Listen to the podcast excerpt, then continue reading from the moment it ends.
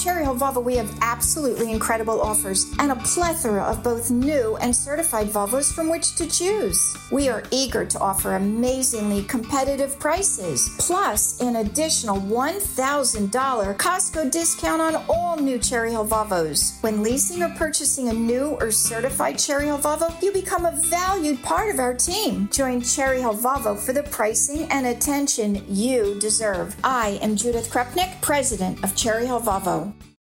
Call from mom. Answer it. Call silenced. Instacart knows nothing gets between you and the game. That's why they make ordering from your couch easy. Stock up today and get all your groceries for the week delivered in as fast as 30 minutes without missing a minute of the game. You have 47 new voicemails.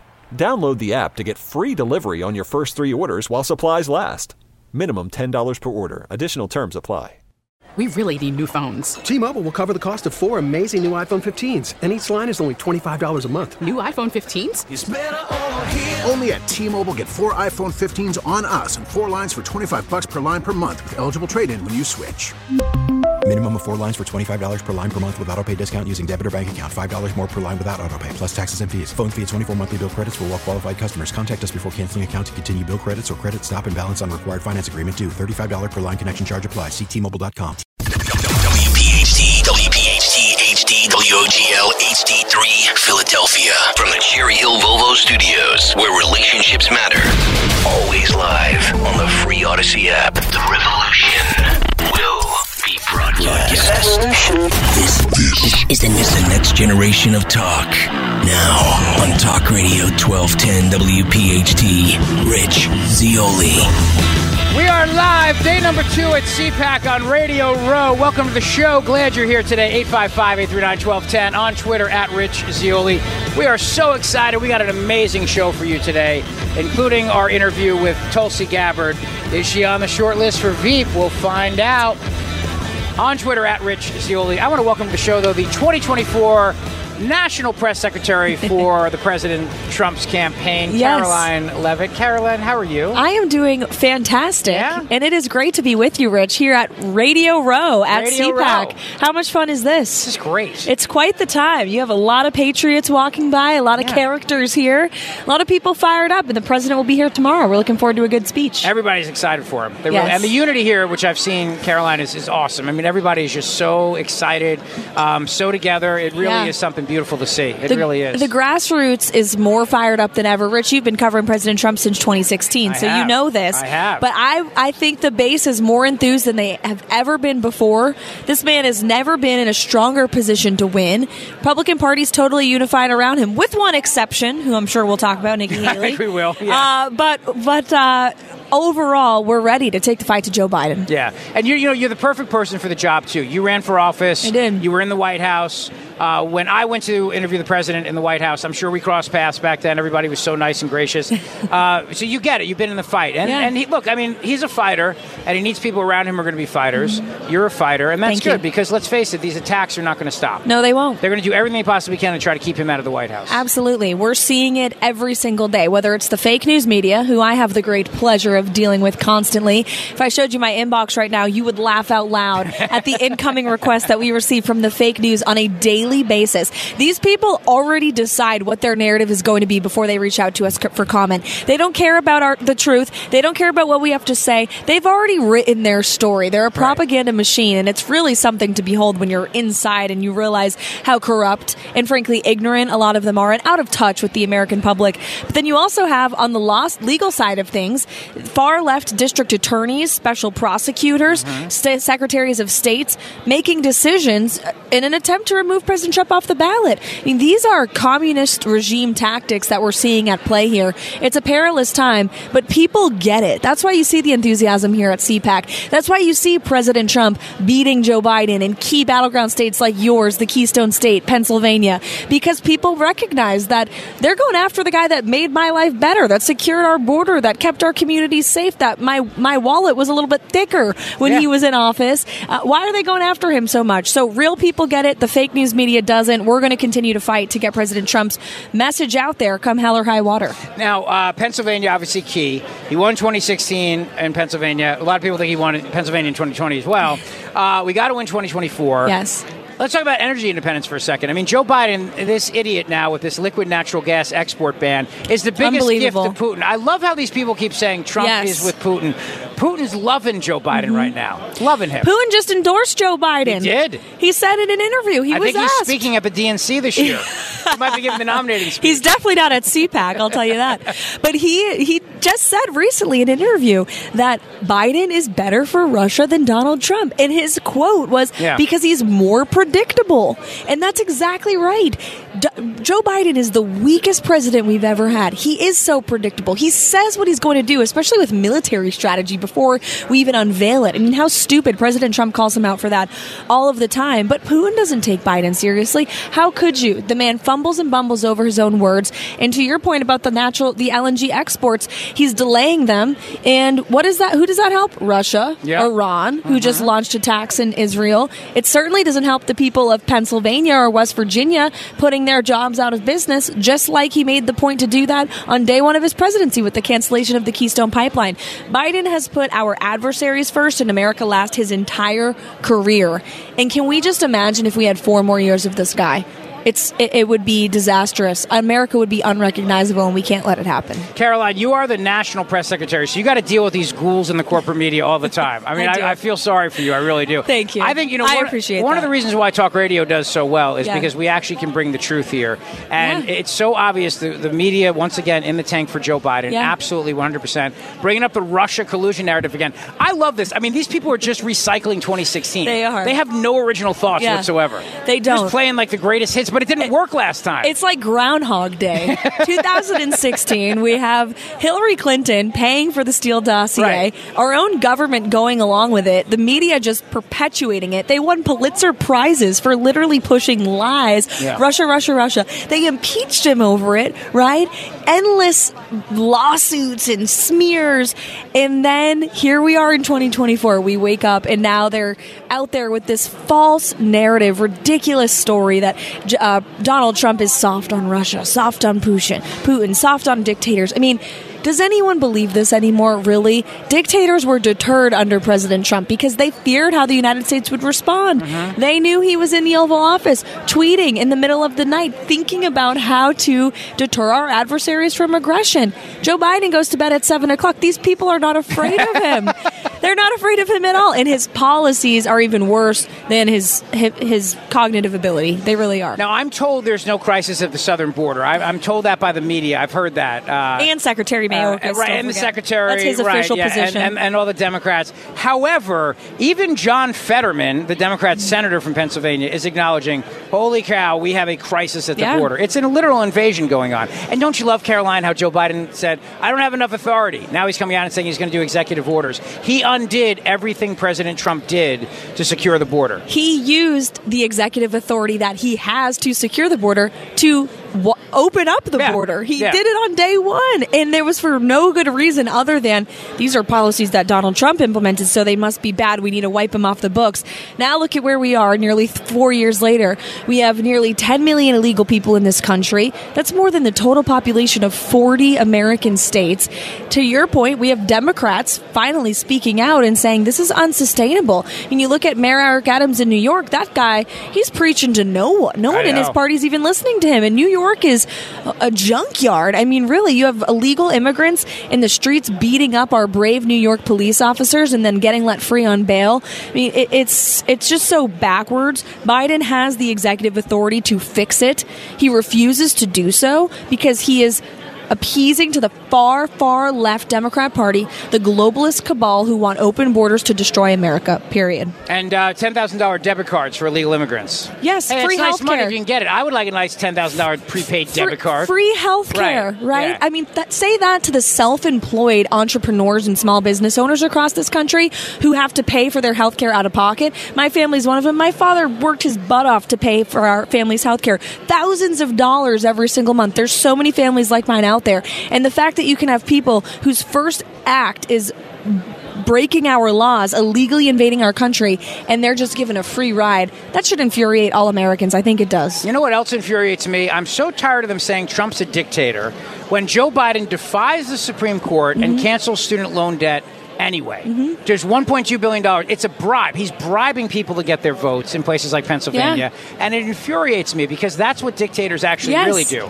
They just do. Well, the court made a ruling. Well, I don't care. I'm gonna do it anyway. Yeah. Biden's literally doing that. Of course, the press does not call him out on it. You know what else dictators do? They go after their political opposition. Yes, well, I'm glad you brought that up, Karoline. And we're seeing There's that. some of that happening too, huh? I would say so. Uh, the weaponization of this Department of Justice. a wep- but the thing about it is that, and, and I remember saying this to President Trump when I was in the Oval Office with him back in 2019. You know, they want to stop him because he does not want to bring new wars. He doesn't Yeah. want to start new wars. Exactly. And you see how the establishment is trying to stop him now. They love Nikki Haley because she'll keep Ukraine going forever. Mm-hmm. Right. He he did not want to bring new wars. He was looking to end the war on terror the right way, Mm-hmm. and that's why they wanted to stop him. And, and and they were undermining him. The deep state is actually real. It's not a conspiracy theory, as we know. It's very real, and it exists in the big concrete gray slab buildings that are in Washington, D.C., right across the river Yeah. from where we actually are right now. And it's full of bureaucrats who make up the administrative state who push for war because it's profitable. And that's why they love Nikki Haley. She's a warmonger. She is going to push for endless wars around this world. Mm-hmm. President Trump is the only candidate on both sides of the aisle who says the word peace. If you notice that, he always says about any foreign policy, war, conflict, we're going to bring peace. We want to stop people from dying. And the media attacks him for that. He is a peacemaker. He was the first president in the modern era not to get the United States into new war. We're indebted to him for that. And he will bring peace around this world again. I mean, again, going back to the dictator point, Russia invades Ukraine under Joe Biden. H- Iranian-backed terrorists, Hamas, uh, launch attacks on Israel against Joe Biden. China on New Year's Day promised to take e- uh, Taiwan. They said it was quote inevitable. None of that happened under President Trump. Mm-hmm. right. It all happened under Joe Biden. Yeah, you know, if he was working for Putin, Putin should get his money back because uh, he waited all these years to invade Ukraine until Trump was out of the White House. I mean, it makes absolutely no sense. It's insane. Uh, it's a pleasure to talk to you. you I hope too, you come on the show again. Absolutely. Anytime I will come on your show. You know, your bad cop's giving me the look. That's the look you got to it's time to go. You're in high unfortunately, but we You're will. the national press secretary. It's kind of a big deal. Uh, thank you. It's, no, it's a big deal. I Come on. appreciate that. But and you know what else? You'll be the White House press secretary, and the only thing I want to ask is, can I one day like come in and sit behind, stand behind the podium? You have my Take a word. picture? Yeah. You can. Yes, you can. I appreciate that. You have Thank my you. word. You know what else is a big deal? The great state of Pennsylvania, and something tells me Donald Trump is going to be there quite a bit before November. So we'll see you there, Rich. I can't wait. Karoline Leavitt, National Awesome. Press Secretary for President Trump. Thank you so much. Thank you, my friend. Appreciate it. Uh, and we will continue live here from uh, Radio Row and CPAC, Talk Radio 1210 WPHT. We'll qu- take a very quick break so we can make a couple of readjustments here, and we'll come right back. Worried about letting someone else pick out the perfect avocado for your perfect impress them on the third date guacamole? Well, good thing Instacart shoppers are as picky as you are. They find ripe avocados like it's their guac on the line. They are milk expiration date detectives. They bag eggs like the 12 precious pieces of cargo they are. So let Instacart shoppers overthink your groceries so that you can overthink what you'll wear on that third date. Download the Instacart app to get free delivery on your first three orders while supplies last. Minimum $10 per order, additional term supply. T-Mobile has invested billions to light up America's largest 5G network from big cities to small towns, including right here in yours. And great coverage is just the beginning. Right now, families and small businesses can save up to 20% versus AT&T and Verizon when they switch. Visit your local T-Mobile store today.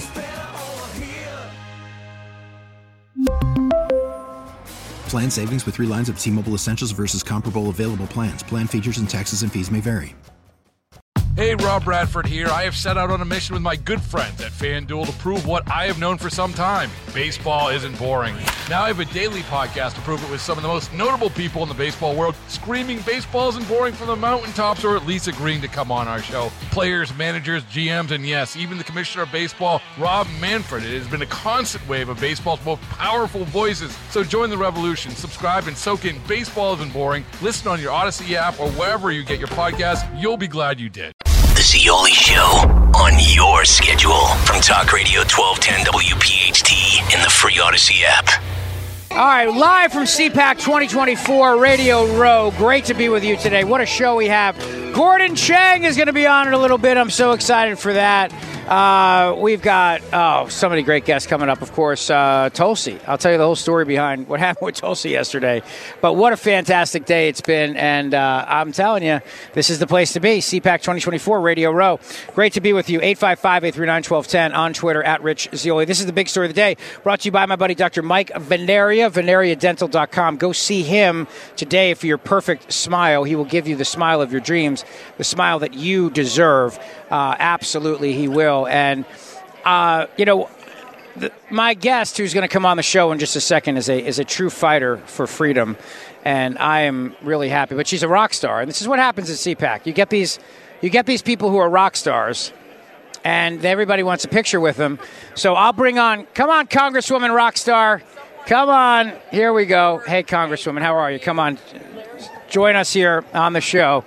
And we uh, will bring on Congresswoman Kat Cammack in just a matter of moments. We are live on the air uh, from CPAC, but I don't think she knows that yet. That's okay. So, Congresswoman, hey, how are you? We're actually on the air. Um, Hello, yes, I'm so sorry. Okay, don't be sorry. It's all right. It's great to have you join us. I appreciate it very, very much. My name is Rich Zeoli. Pleasure to meet you. Holy crap, that's loud. Is that loud? We can lower that for you. We lower that. There we go. Congresswoman Kat Cammack from Florida. How you doing? We're doing good. We're going to get that up. We're up. doing good. We're raise that. Look at those Nope, levels no. right. No. Hold on. Hang on. We're going to get the levels right. This is what happens at CPAC. You got to get the technical Uh-oh. levels right. No, no audio. no audio. Get her something. there we go, there we go. We Okay. good? We good. We're good. All We're right, good. great. Nice to see you. It's good to see you. I'm a big fan of yours. You you work uh, so hard. You're a fighter for freedom. So thank you for that. I appreciate well, it very much. Listen, it's only the country on the line.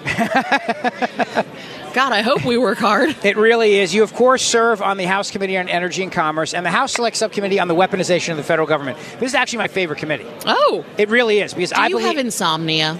I do. How did you know? Mm, because you're watching our committee hearings. And you can tell the bags under my eyes, or what? no, I love the fact that the government of the United States of America is going after its people in this way. We- Oh. we, live in a police state, Congresswoman. Yeah. and I'm glad you, you you know you are finally exposing all this because it's outrageous what's happening. Well, and to make matters worse, the the Democrats that serve on this committee with us, they are so obsessed with Donald Trump that we could be having a hearing about the weaponization of the federal government and its use of AI to suppress people's voices on social media. And all they will talk about is Donald Trump. Mm-hmm. They will completely ignore the fact that there has been violations of the Fourth Amendment with bank statements being given over to the FBI without a warrant, with key searches for if you shop at Bass Pro or Cabela's or if you buy a Bible, that you are somehow a domestic extremist It's amazing. they ignore the fact that the White House, and it's in black and white, we have the emails, has made demands of social media companies, private social media companies, saying to take down certain posts that did not line up with their political agenda. And to make matters worse, we have evidence in emails, black and white, from the Ukrainian intelligence service to the FBI with spreadsheets of posts that they wanted the FBI to work with these social media companies to take these posts down. It gets better. Among the posts that they wanted taken down were U.S. government posts, State Department posts. And people are saying, no, no, this isn't really happening. No, it's happening. You just choose to ignore it. And ignoring it doesn't make the problem go away. In fact, it's going to get worse. Yeah. The, the censorship, the level of censorship this government has engaged in against its Yes. own people. And then this whole nonsense about misinformation and disinformation so that they can control the narrative, right? Yes, yes. In fact, there was one uh, hearing that we did on AI where the federal government, through the National Institutes of Health, they granted all these various universities a ton of taxpayer money, millions and millions of dollars, to create AI models to combat dis and misinformation. MIT actually came out with a program that would, at scale, censor Americans who were engaged in political discourse online that was deemed dis or misinformation. Now, of course, everyone can see the writing on the wall of how that's going to go, but they were so ballsy, and I'm I don't know if I can use No, that you word. just said it. So you Uh, did well, it. Go ahead. Go for it. Sorry. No, you Um, do it. they were. I'm just going to say it again. Better come when you say it than I say it. So there you go. you They know. were so brazen. How about that? they had big cojones.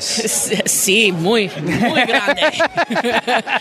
they were so brazen about it that they actually said in their PowerPoint presentations that we got our hands on, our little grubbies on, that this was designed to re-educate veterans, rural Americans, and conservatives. What? Because we didn't know how to properly judge mis or disinformation, and we were more susceptible to it. This is the BS that we're dealing with. They really do think we're idiots, don't they? Oh yeah, they no. really do. They think very, very little of us. And how many of these three and four letter agencies are involved in this, from the CIA to the NSA to the FBI to the, the Department of Health, and I mean, all of it, right? They're all engaged in this. Yeah, I mean, I I would say basically every agency in the federal government is involved and engaged in this in some way. Because whether it's the CDC and their data manipulation and their coordination with NSF and FDA on, say, vaccine issues, Right. Um, that you can go down that path. You can go down the FTC and what they did in going after Elon Musk. Uh, every agency in some capacity has has become so brazen in their total disregard for constitutional rights because there has been very little in the way of Article 1 authority. Congress does not assert itself. Congress has no spine. They are like, you know what? Governing's hard. Let's let the executive branch do it. You nameless, faceless bureaucrats in the in the basements all over Washington D.C. You Yeah. guys can figure it out. And so they've really become emboldened in how they do it. And so I think we have a lot of work to do, not just in reining in these agencies and, and deregulating many of them, cutting many of them. Mm-hmm. We've got a lot of work to do in that space, but AI. It has the potential to do something great and also something very dangerous. It's kind of, you know, are you going to use your powers for good or evil? Right. And we're at that crossroads right now. and and and then uh, determining too how we regulate it in a way that doesn't just benefit the left because Yes. that's what always worries me Yes. whenever we talk about regulation of social media tech in any way shape or form it always seems like our side comes out on the losing end Mm-hmm. Oh, yeah. because, because everything we say is hate speech everything we say is conspiracy everything we say is is misinformation that's always seems to be how it is Well, I mean, it, it's, this is what's so crazy is, yeah, I mean, I think Microsoft got absolutely dragged across Twitter this week when they released their AI models, and you saw that if you asked for a picture of George Washington, George Washington, according to AI, was black.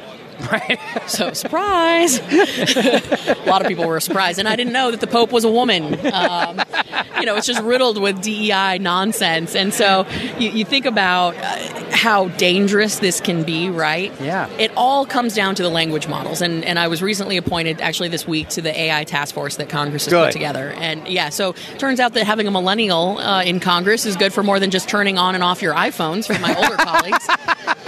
True story. I do that often. I do that often. They're like, um, "Kat, you're you're a youngster, aren't you?"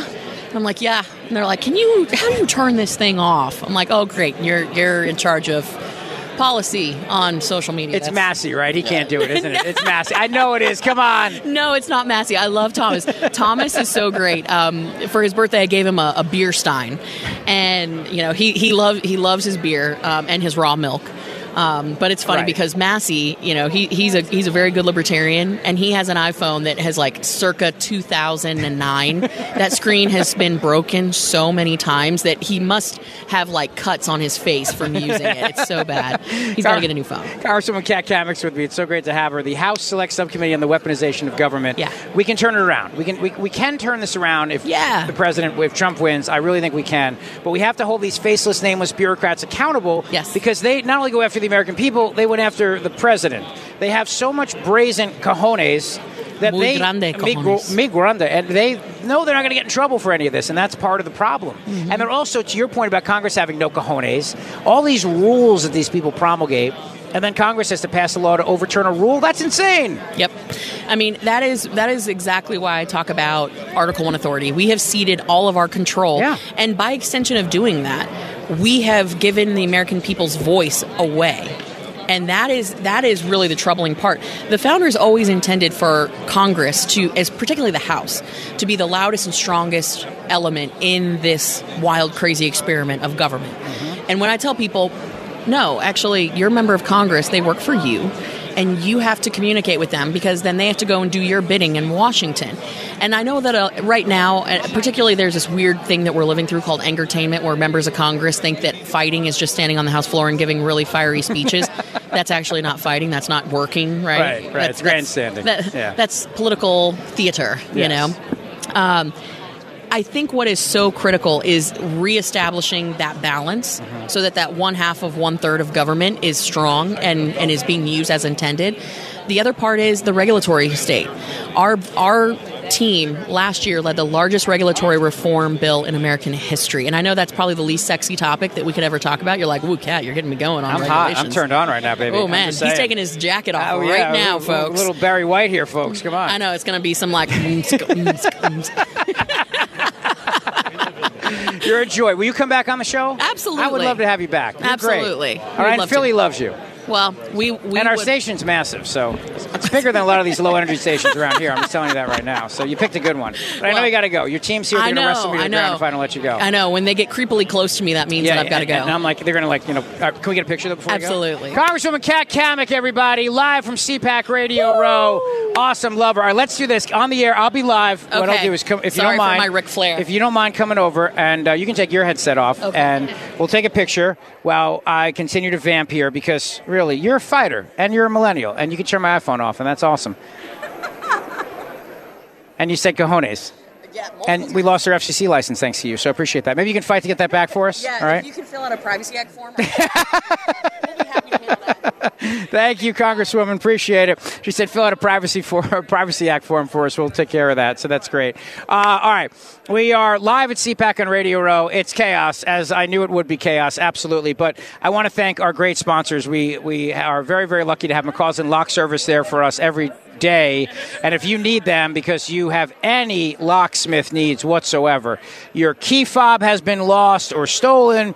Uh, factory keys, transponder keys, remotes have to be reprogrammed, any of that. Let the good folks at McCausland Lock Service do it because that's what they do. And they can do it while you wait, and they can do it for half off what the dealer will charge you. And they serve all makes and models, the fancy cars too BMWs, Mercedes Benz, you name it. McCausland Lock Service, Tom and Chrissy, good people, family people who are there for you every single step of the way. So, go see them today. And they stand with us for our Travis Manion Foundation Radiothon. And I'm so excited that once again they're going to be one of our big sponsors for that. McCausland Lock Service, right on Route 420 in Prospect Park, PA. McCausland Lock Service. Am I okay? We're going to keep going here. I'm going to welcome to the show. Gordon Chang, my friend, how are you? It's great to see you. It's great to see you, Rich, and thank you so, so much. Oh, it's, it's my honor to have you in person. You know, you've been on my show so many times in the past. You're, of course, author of the book China is Going to War, a board member here at CPAC.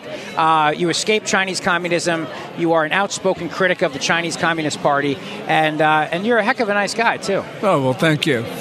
So, first of all, uh, in your book, China is Going to War, we have to recognize that fact. They are not our friend. That's right. They talk about war all the time. Xi Jinping is implementing the biggest and the fastest military buildup since the Second World War. He's trying to sanction proof his regime. He's stockpiling grain and other commodities. He is surveying the U.S. for nuclear weapon strikes. That was the balloon last year. Um, he's supporting wars by Russia and Iran because those are China proxy wars.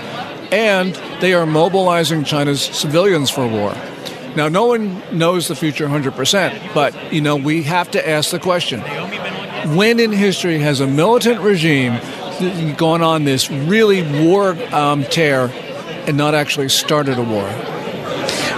What do you make of all these Chinese nationals who are sneaking in over the southern border? The problem there is that we're seeing people who look like Chinese soldiers. Um, they are, if you go back three years ago, the Chinese migrants who were coming in were families. They were basically middle class Chinese who had given up on their country. Now, 80 to 90 percent of the Chinese migrants are Chinese males, basically military age, traveling without family members, pretending not to speak English. Some of them have been conducting Chinese mi- military rituals on the way up. And U.S. Border Patrol knows that some of them actually have links to the Chinese military. What is really disturbing is since the end of January, we have been seeing these videos of Chinese migrants in the U.S. for no more than three weeks who came across the border with just their backpacks, no money, no identification. And what are they doing? They're taking target practice with pistols and rifles. So, you know, if you were just a migrant and you would just come into the U.S., I think that you'd be thinking about where's my next meal coming? You know, Right. where am I going to live? What am I? How am I going to get a job? you wouldn't be thinking about killing your neighbors unless you came here to kill your neighbors. So um, there have been some uh, reports of Chinese migrants involved in other very, very suspicious activities. We have to assume that some of them, maybe thousands, are actually Chinese soldiers who have come here to wage war on us. Gordon Chang, do you think that they could just leave China? Do you think Xi Jinping would just let them leave if they weren't leaving for a reason? Um, these days, after COVID, yeah, they can leave on their own. Um, and, and I don't think China likes the idea that, um, you know, middle class Chinese have decided to leave. But um, but they're not the ones sneaking in through the southern border. Yeah, well, some of them are, but um, right now, as I said, we've seen a change in the composition so that now they are these soldiers coming across. I mean, it's 80 to 90 percent of the migrants are now the type that I described. So, yeah, we got to be really concerned that China has decided to seed in this surge of Chinese migrants um, dangerous individuals. And and remember, Rich, that lab in Reedley, California, which is in the Central Valley close to Fresno. Yeah. I mean, that was a secret Chinese biological weapons facility that uh, that building inspector found.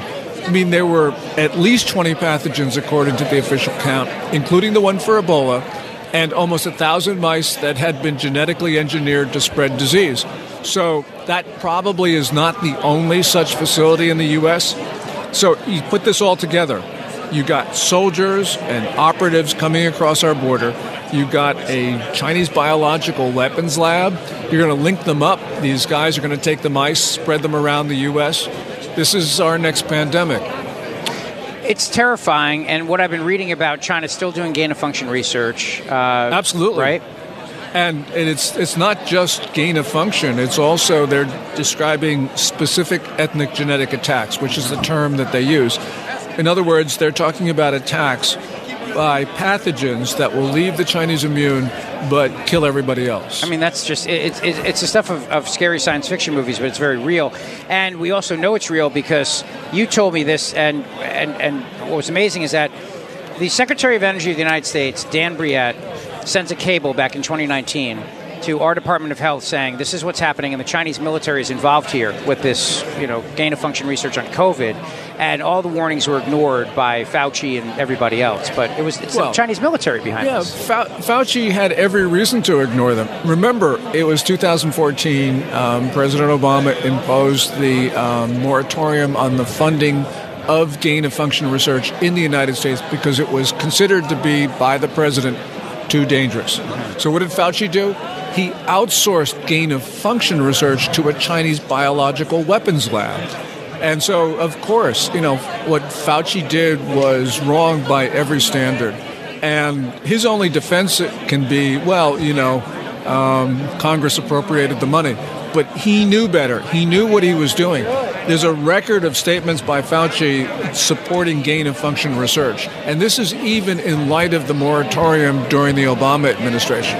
So, yeah, Fauci is largely responsible for SARS CoV 2, the pathogen that caused COVID 19, which killed, at last count, 7 million people outside of China, including 1.1 million Americans. Now, we can argue about the death toll in the U.S. Some people will say it's less, but anything above zero is completely unacceptable for a disease that should never have left central China. When the military world games were happening in the fall of 2019, and that was really the first outbreak of COVID in, in Wuhan, was that deliberate? Um, I there's a difference of opinion on it, and a lot of Chinese nationals and, and people, ethnic Chinese in the U.S., they say it was deliberate. They say this is Communist Party. It's that malicious. I tend to think that it was accidental. Okay. But the point is, once this disease got out into China, um, Xi Jinping deliberately spread it beyond China's borders. In December 2019 and January 2020, the Chinese Communist Party knew that this disease was highly transmissible human to human. But they not only covered it up, that's bad enough, but what they did was they told the world it was not transmissible. So they knew it was, they told the world it was not. And then to compound this and to really make it clear that this was a disease intentionally spread, while they were locking down their own country, and yeah, lockdowns are controversial, but by locking down their own country, they were telling the world they thought this was an effective way of stopping disease. So while these guys were locking down their own country, they were pushing other countries to take arrivals from China without travel restrictions or quarantines. So they knew what they were doing. Yeah. And that means this was murder. That means uh, seven million people were murdered. And by the way, if you look at the Genocide Convention of 1948, um, this fits into the definition of genocide. Seven million genocide, more than the Holocaust. How significant is Taiwan to the United States of America? It is, let me put it this way defending Taiwan is defending the United States. It's not like we're doing this because we think it's a good idea for peace and stability in the world. We're doing this for our own good. And the reason is since like the 1880s or so, the United States has drawn its western defense perimeter off the coast of East Asia. Taiwan is at the center of that line. Also, China is attacking not just our democracy, but every democracy. So we cannot allow the Chinese to absorb any democracy because the next attack is on us.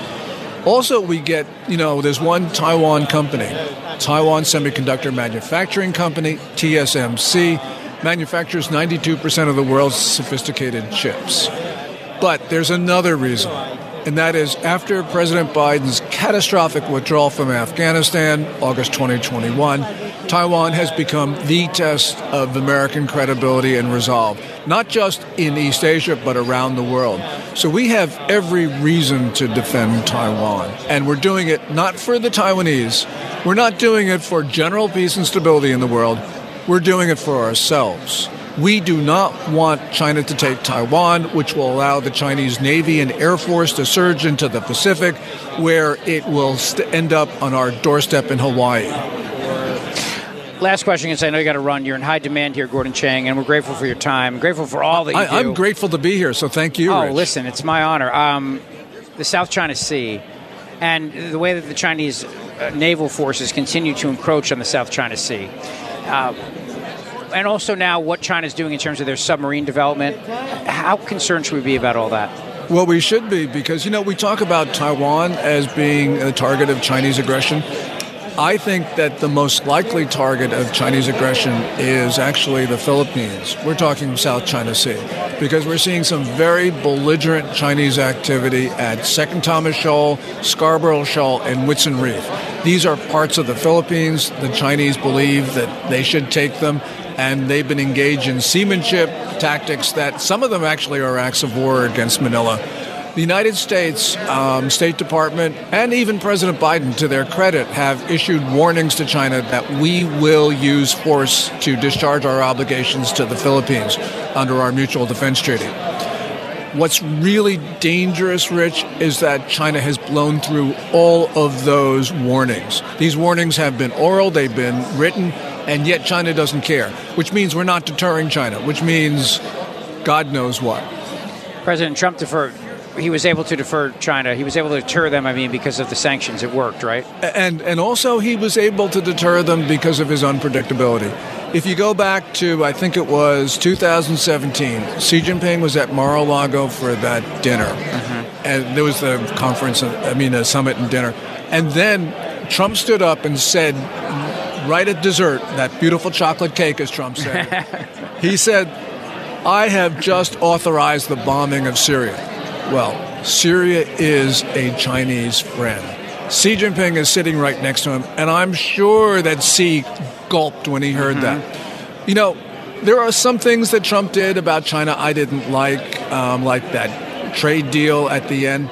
But the point is, it doesn't really matter. Trump was able to deter China because he was unpredictable, because he was willing to get at them when they needed it, and when we needed to really punch them in the gut. And we had peace and stability. And it was not just China, it was Vladimir Putin. You know, Putin invades Crimea during the Obama administration, he invades the rest of, of Ukraine um, in, in 2022. Four years of peace. You know, a lot of people complain, and I didn't like the way that you know Trump talked about Putin. I thought it was being too friendly. But the point is, Putin didn't move during four years that Right. Trump was in the Oval Office. We had peace and stability in Ukraine. We had peace and stability in Europe. Putin didn't move. Xi Jinping didn't move. You know, Kim Jong Un didn't move, and those Iranian mullahs they were quiet. So, you know, it matters. It matters. It, it worked. It was a policy that worked. Gordon Chang, my, my friend, my pleasure. Honestly, great to have you. Please It come back and see us again, okay? Absolutely, and thank you so much, Rich. I really appreciate it. Keep up the great work. Thanks. As we are live here from Radio Row at CPAC, uh, let me. I want to take a quick picture with Gordon Chang. I'll, I'll continue talking. This is what we do as uh, as the audience continues to listen. Me and my, my buddy here. This this guy is a fighter and he's the real deal. So let's go. Here we go. All right. Gordon, thank you, my friend. Appreciate it. Uh, Cherry Hill Volvo on Route 70 in Cherry Hill. Uh, great guy, great, I mean, great guy, great, great sponsor, great friends of the show. Judith Krupnik, Yosef Cohen, and uh, all the people over there. They are wonderful people who are going to be there for you every step of the way. I know you will have a great experience there, so please go see them. Go see them today, all right? I'd love for you to do that. Uh, the thing about it is that a lot of these dealerships there, they pressure you. You're never going to have any pressure at Cherry Hill Volvo ever. They will always treat you with the respect that you deserve. And here's a great opportunity for you. How about a beautiful S60 courtesy car for less than $29,000, right? A beautiful sedan, rarely used a courtesy car, so that is used as a, as a loaner. It's used for valet service and uh, it could be yours for less than $29,000 with less than 5,000 miles on it. Cherry Hill Volvo on Route 70 in Cherry Hill, the region's most accessible Volvo dealership. Judith Yosef and the entire team would love to see you and take great care of you. Absolutely. So go see them today. Or maybe you want an SUV. You know, Bridget drives the XC90. It's the it is the the third row family SUV. It's going to get you and your family there safe and sound. And no matter what you choose, you'll have a great experience. Don't let the renovation of the dealership intimidate you. That dealership was started by Judith's father back in the early 1960s. It's a very special place. There's even a part of the floor you can still see the original floor. Uh, but at Cherry Hill Volvo, uh, they are they have incredible inventory right now. Something for you, and you'll love the experience. So go see it today. Go see them today. Cherry Hill Volvo on Route 70 in Cherry Hill. Don't forget, we broadcast live from the Cherry Hill Volvo studios, where relationships matter because they really do. Thanks for listening to the Zeoli Show podcast from Talk Radio 1210 WPHT and the Audacy app. Has the show started yet? Uh, that was a very action-filled, what, 45 50, minutes? 54 minutes. That was just Yeah, it was intense, just- right? yeah, Holy one cow. person after another. Welcome back to the show. We are live at CPAC Radio Row 2024. Oh man, that just we just got shot out of a cannon there. Holy cow! I haven't even turned on my call screen yet, so I'm sure Henry's been writing me nasty notes. Have you been writing me nasty notes? No, not quite. Not. Just just some ad reads here and there, but you've been good about them. You've been saying them, so I got nothing to complain about. Oh, good. Well, you'll find something to complain about. I'm Oh, sure before the oh, day's oh, 100%. I mean, it just started, so you know what I mean. We only have three hours left. Oh, so I got a funny story to tell you. You want to hear it? Oh, yeah. All right, so last night, this um, beautiful Hawaiian woman came on the show and um, hung out with me uh, after the show.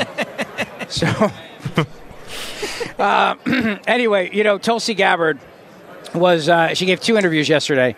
She gave an interview to Steve Bannon and she gave an interview to me.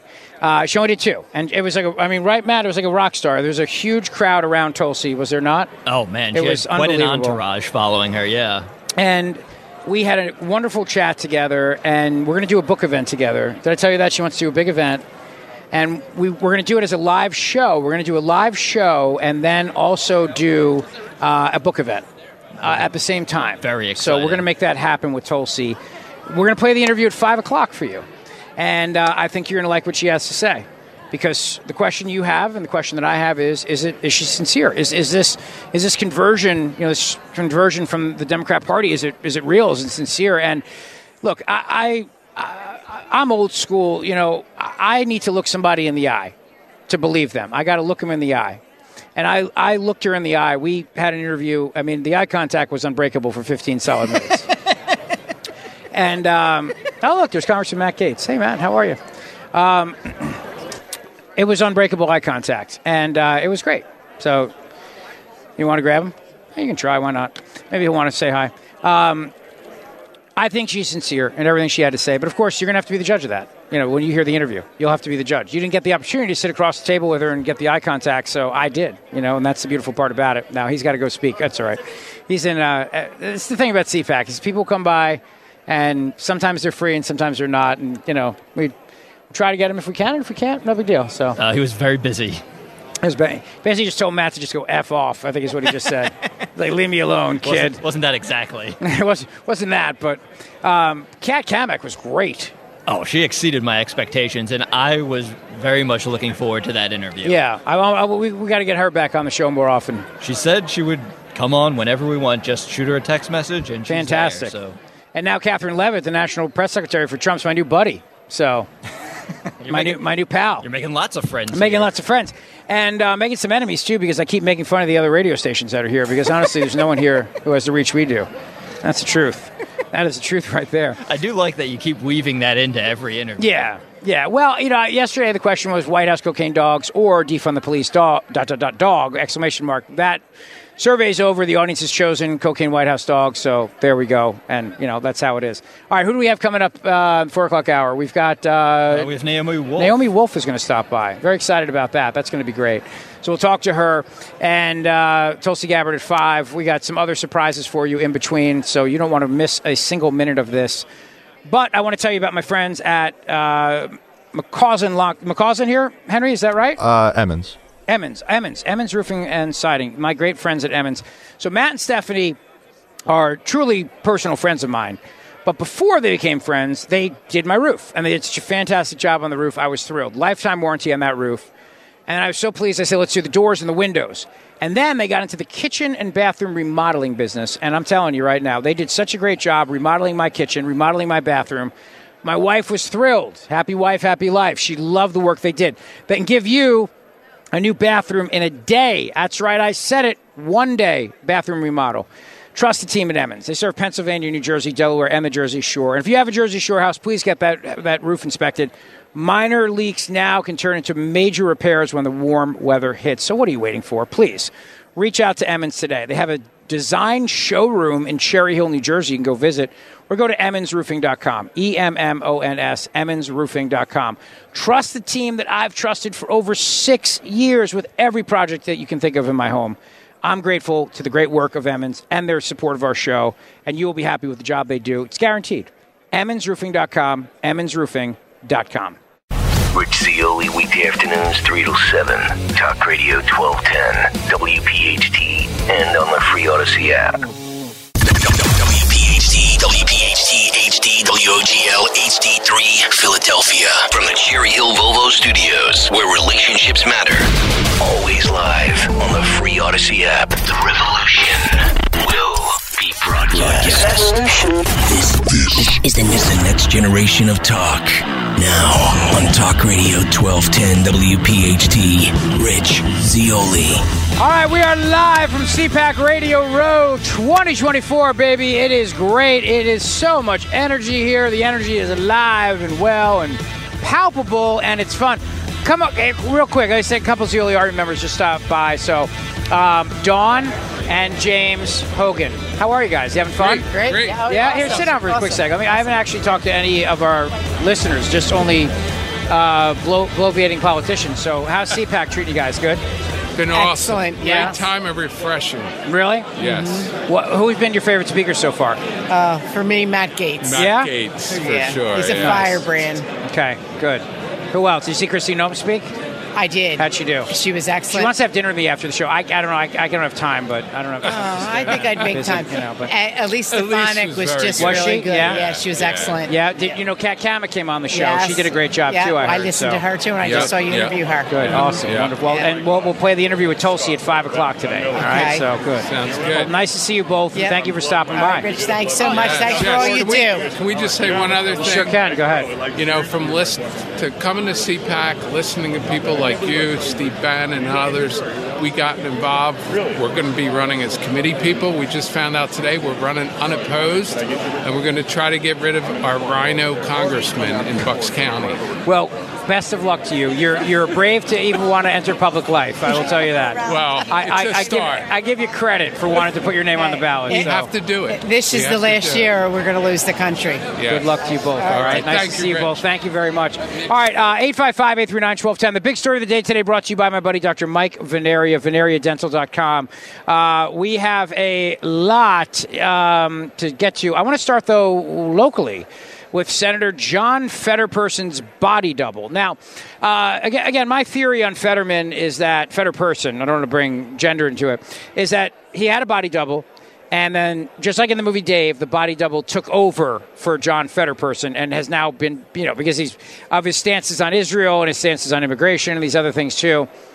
But his point, and he's going after those people that go after uh, Joe Biden. And it's funny too because there is something playing out here in the Democrat Party, if you've noticed, if you pay attention to it. They want Biden gone. And the reason why they want Biden gone is because they know Biden's going to lose, and they want him gone. And what's happening is the criticism of Biden is coming from places like the New York Times, places within the Democrat Party. That's what's happening. And it's happening because they know that Trump beats him. And I've told you before, the establishment cannot allow Donald Trump to win. They're going to do everything they possibly can to stop him. Now, John Fetterman is not happy about that because he wants to make it very, very clear that you got to stand by your man. I think that he's playing us here. I really do. I think he's been playing us in a lot of different ways. You know, trying to be the sensible, reasonable, moderate, so that when the general election comes, he can shiv uh, Donald Trump in the back. But the other reason too is that I think he's really worried that if they replace if they replace uh, Biden, they're going to wind up getting a kook like Gavin Newsom, who's not going to play in Pennsylvania, or they'll get a kook like Gretchen Whitmer, who's not going to play in Pennsylvania. I think that that's what, what he's really worried about. That's my sense of it.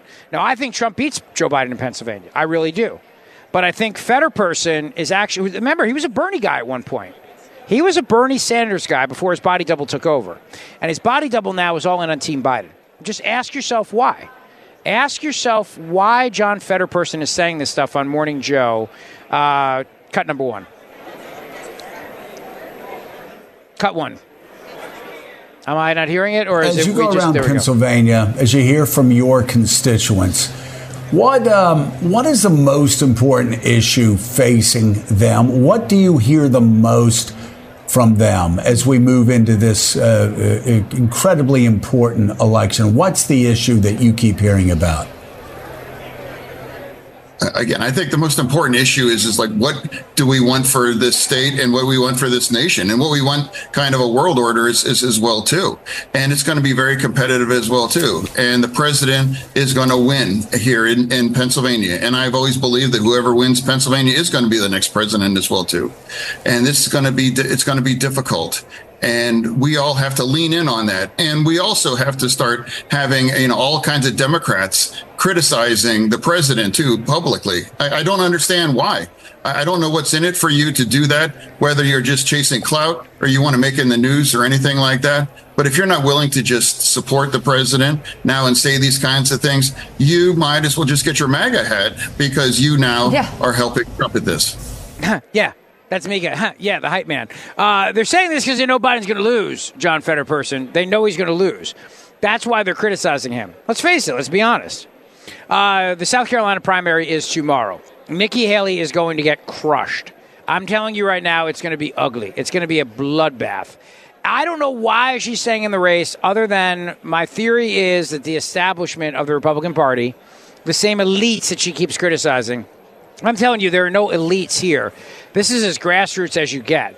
A lot of the, speakers and other people, they're outliers of the Republican Party. It's not the Republican mainstream. The Republican mainstream, the McConnells and the others, they're all the people that they want to make sure that um, that Donald Trump is stopped. They want to stop him big time. They want to stop him because they know that he is a threat to everything that they are doing. And that's the reason they want to keep Nikki Haley in the race. They keep her in the race from now until the convention, hoping that something occurs to Donald Trump and then therefore she becomes the last resort. I'm telling you right now, that's not going to happen. They're not going to pick Nikki Haley at the convention if that happens. She's burned too many bridges, she's made too many enemies. If something were to happen to Trump, and the only thing at this point that could happen is if he's eaten by a dinosaur or hit by a bus or something, because they're not going to they're not going to put him away in jail. Nothing like that's happening. All the efforts that they're making to try to go after him in court are only helping him. But the establishment will not rest. They will not give it up. Remember, he is the threat to the swamp. He's the threat to the war in Ukraine and the, the funding of the military industrial complex. All the clips we've been playing for you the last couple days about all these people who've been saying that money goes to America. You know, you, the uh, the State Department's uh, or the Ukraine ambassador was going on about that money goes to make you know tanks in Michigan and bullets in Pennsylvania and this place and that place. It's something I talked to Tulsi Gabbard about. We'll play the interview at five o'clock. That's literally the confession that the money is going to fund the military industrial complex. This is the swamp, and they want to eat, and they love their steaks at the Capital Grille. Not the franchise, the original OG Capital Grille in Capitol Hill. That's the one I'm talking about. Not talking about the one at the Cherry Hill Mall. I'm talking about the one in D.C., that one. But anyway, I digress. Senator Tim Scott put it best. Trump winning Iowa, New Hampshire, and South Carolina should, should be enough to send Nikki Haley the message and get her out. Take a listen. Sorry, which cut is this? Um, it's not labeled. Cut three. It's the one that says Senator Tim Scott. I literally just read it. I read the description of the clip. Senator, how much does Donald Trump have to win by on Saturday to prove that Nikki Haley is not a contender? Well, that's a good question, honestly. Let me think about that. If you won in Iowa, you won in New Hampshire, and you win in South Carolina, and every poll going forward says she can't win, I think a win would be sufficient, but I would expect a 20 point plus win in the home state where she was the governor and a state representative. If that doesn't send a clear message, I'm not sure what does. Senator, the yeah, that's the clear message right there. That needs to be sent. The clear message, because otherwise, if you don't send that clear message, uh, or I should say, if the message is sent but she doesn't receive it, what are you going to do? I mean, the the bottom line here, the reality is, and you know this, and I know this, is that if Nikki Haley was not being propped up by the establishment, she would be out of money by now. Money is the mother's milk of politics. Without it, you can't run. You don't have a race. You don't have a campaign. Money is the mother's milk, and that's the only reason why she's even uh, in the. She's not. She's not. Look, she's viable in the sense that she's able to cash checks. She's not viable in the sense that she can win because she can't. But if the consultants can eat, if the consultants can get paid, if the consultants can get fed, well, then that's enough. And they'll keep sending Nikki Haley the money. And that's what's happening, and that's what you're seeing play out. But I'm telling you right now, there's no love for Nikki Haley at CPAC. And we're talking about thousands and thousands of grassroots conservatives who are here from really all around the country. It's not just our region, but all around the country. There's no love here for her. It's not even a, question. I mean, if tomorrow Trump decided I'm out of the race, they would not. They would not go with Nikki Haley. No chance. There's other people they would. They'd probably try to recruit Ron DeSantis to get back in, or maybe they'd back Tim Scott or something. But they, there's no, no, no, no. She's burnt too many bridges. But in in the spirit now of will the Democrats try to get rid of Joe Biden? Will they try to dump him and get rid of him so that they can find a replacement? L- crazy Lawrence O'Donnell Stop the hammering. Stop the hammering. That lunatic, that guy. He was going on and yelling about his fellow Democrats who were questioning Joe Biden's mental fitness. So on his platform, the last word. And again, I'm, I'm playing this for you. It's painful to listen to because it's important for you to know what's happening right now. This is confirming my theory. My theory is that the effort is a full on effort to get rid of Joe Biden. And there are forces now that are within the Biden camp that are trying to fight this but the fact that this fight is playing out, the fact that you've got people on Morning Joe saying this, you've got you've got Fetterperson saying this on Morning Joe, you've got crazy Lawrence O'Donnell saying this on MSNBC, proves to you that I'm right.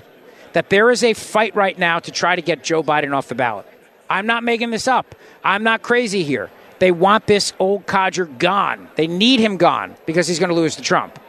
So here's crazy Lawrence O'Donnell. It's not labeled, but it's but go here. Go with this one, Henry. The clip that starts with Lawrence O'Donnell. Take a listen.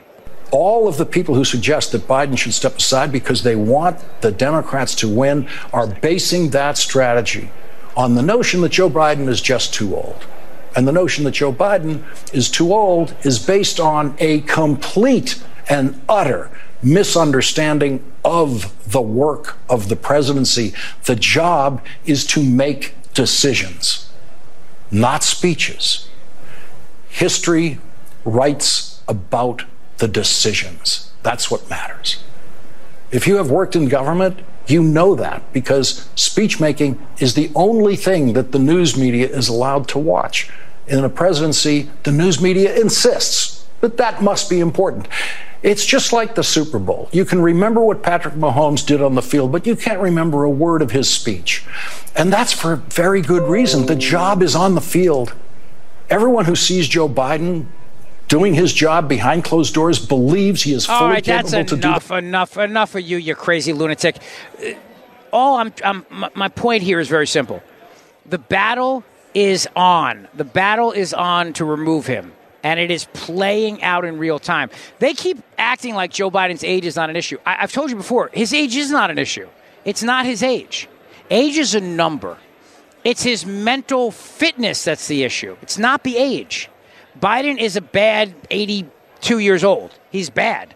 And he's lost it, and that's the problem for them. It's not his age. It's not like America. Americans are not ageist. Uh, unfortunately, people believe that America is an ageist country. America is not ageist.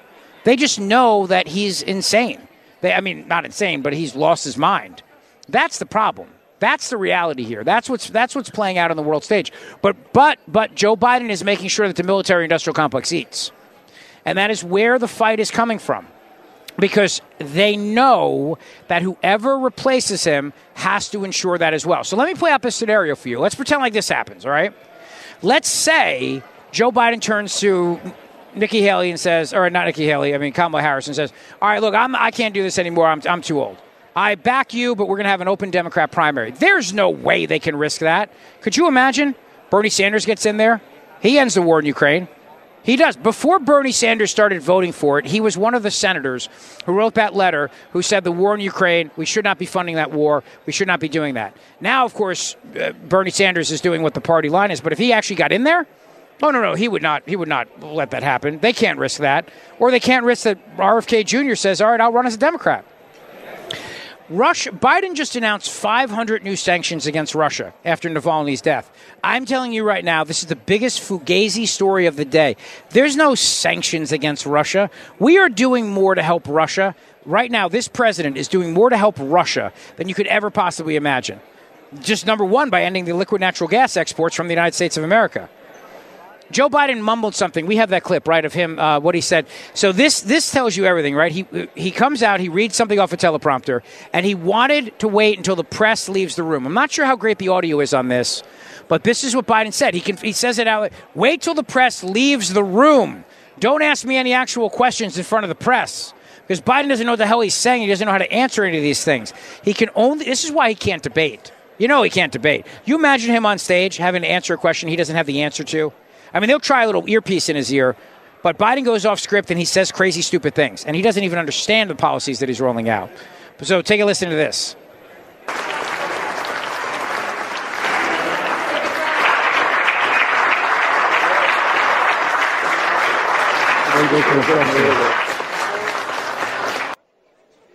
Yeah, wait till the press. Wait till the press leaves the room. Wait till the press leaves the room. All right, we are live from Radio Row. We have a super, very, very special guest coming up. I'm so excited to have her join us. I'm not going to tell you who it is yet. I'll keep it as a surprise till we get back from the break, just to keep you guessing as we go through the break. Uh, Eight five five eight three nine twelve ten on Twitter at Rich Zeoli. If you'd like to weigh in today, um, I want to tell you about who am I telling you about, Henry? What am I saying here? You're who am done. I talking about? I'm done. I did it. Wow, that's great. We can take an actual break. We'll be right back. The Zeoli Show on your schedule from Talk Radio 1210 WPHT in the free Audacy app. All right, we are live at Radio Row at CPAC 2024. It's great to be with you today. Thank you for being with us. We are live.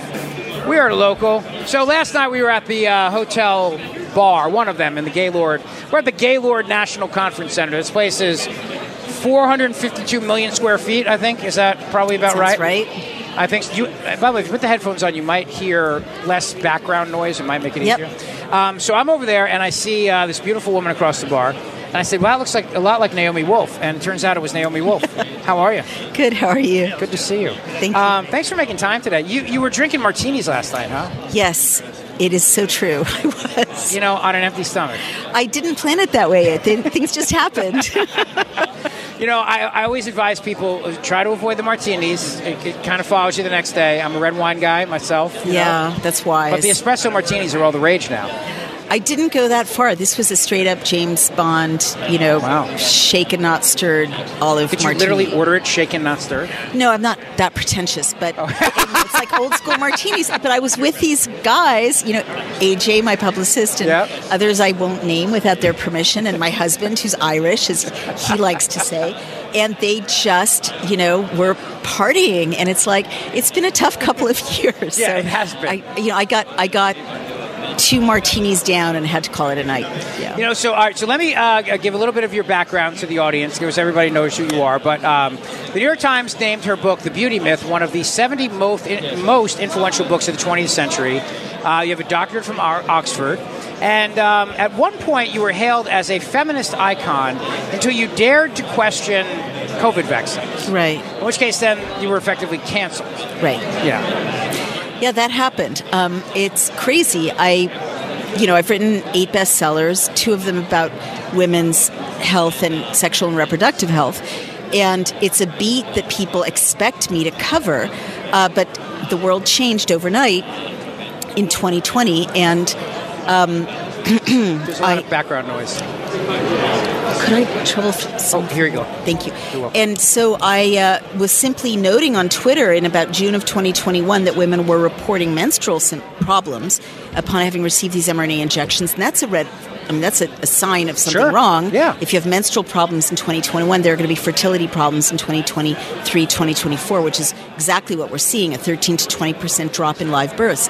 Anyway, I just noted this, and I was deplatformed from Twitter, Facebook, YouTube, everything all at once. And there was a global smear campaign that also launched. And, uh, and I was a non person um, on the left, the legacy media, where I'd been, you know, a commentator and on every show, every newspaper for 35 years. Uh, overnight, I was a non person. And what was interesting and kind of beautiful after that is that the people who did want to talk to me were conservatives and libertarians who actually cared about babies and women. And um, that started a journey of realizing that a lot of the things I believed were true were not true. Actually, a chapter in my latest book, Facing the Beast, is Dear Conservatives, I apologize for all the nonsense that I believe that is not true.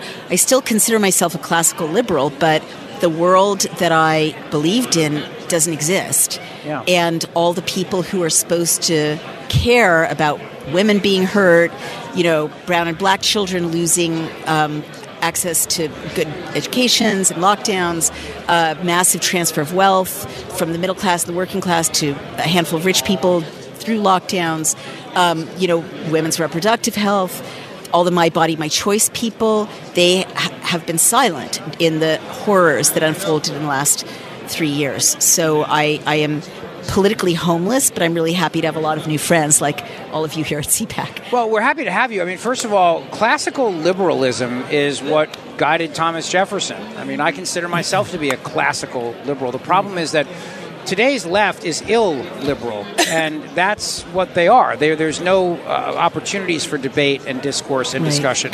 you have to toe the party line in the narrative, and they're about controlling people and controlling narratives, and they are about shutting down free speech.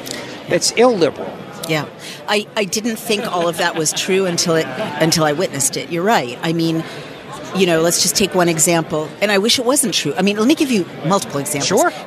I run a website called Daily Clout, which you um, may have kindly mentioned in your intro, and we want to showcase uh, civil disagreement because that's a really important part of having a democracy. People who don't agree with each other talking to each other and hashing it out, and you know, letting the person listening decide what they think, um, what he or she thinks. So we keep running um, pieces critical of the green narrative, but we can't get any liberal or left wing environmentalists to come on and engage with these very substantive critiques. We can't get them to come on. They won't come on. Same thing with pro choice, pro life. You know, we can't get the pro choicers to come on and debate or discuss things with pro life people. Um, they just won't do it. We're, we're trying all the time. And that's a depressing outcome. Um, we've got people critical of uh, the sexual, what they see as the sexualization of uh, kids in school and the kind of trans um, discourse in middle school and, and so on. We can't get supporters of the LGBTQ community to to come engage with this, right? So it, it is disappointing. And just witnessing, I write about this a lot in Facing the Beast, trying to talk to my own friends and loved ones or former friends, because I lost a lot of friends. The minute I bring up a fact, they will walk out of the room. Or, or just say I'm not going to go. I'm not going to discuss this. I, I'm not going there. Like they'll just cut off the debate Right. in a way that they never used to. Um, another example, it's just so tragic, is overnight in New York City, where I used to live. A, a two-tier society got decreed during um, the pandemic, quote unquote, in which I, being unvaccinated, thank God, can't go, couldn't go into a restaurant and eat a meal with my kids. Um, I wasn't allowed. I had to eat in the street like an animal, and I, you know, I could in Great Barrington, near where we live upstate, I couldn't go into the synagogue. They wouldn't have unvaccinated people in synagogue. I couldn't worship. Um, I couldn't. I, I couldn't be part of the community uh, in the Catholic Church up the street because at this point I'm like I don't care where I worship anyone that Right, will let me in the door right. I'll worship. so I asked I tried to go to the Catholic um, Church and they won't they would they were seating unvaccinated people in a separate section from the vaccinated parishioners and they wouldn't let the unvaccinated have the kiss of peace right so it was lunacy and my liberal tribe who believe that they that you guys are the haters right, Right. you're the racists Right. you're the sexists and the transphobes my right on community that think that support gay marriage and would never discriminate against someone because they're black or lesbian or homosexual they had no problem no problem with a two tier society erected overnight in which some people were just more equal than others. They went right along with it. Um, so that's these are painful things to have witnessed, and they're they're not behind us. Like we as Americans will always have these scars in our history, and these people want to now move past it, quote unquote, and have amnesty. Right? It's like no. Do you remember that know? article? We need amnesty Oh. for the pandemic. Remember Oh, uh, how can I forget? What they did to our kids, what they did to our civil liberties, the way that they treated us. Criminals. And and so so so to the point of your of your former tribe, what the hell ever happened to my body, my choice? Thank you. I've got a chapter on that too in Facing the Beast.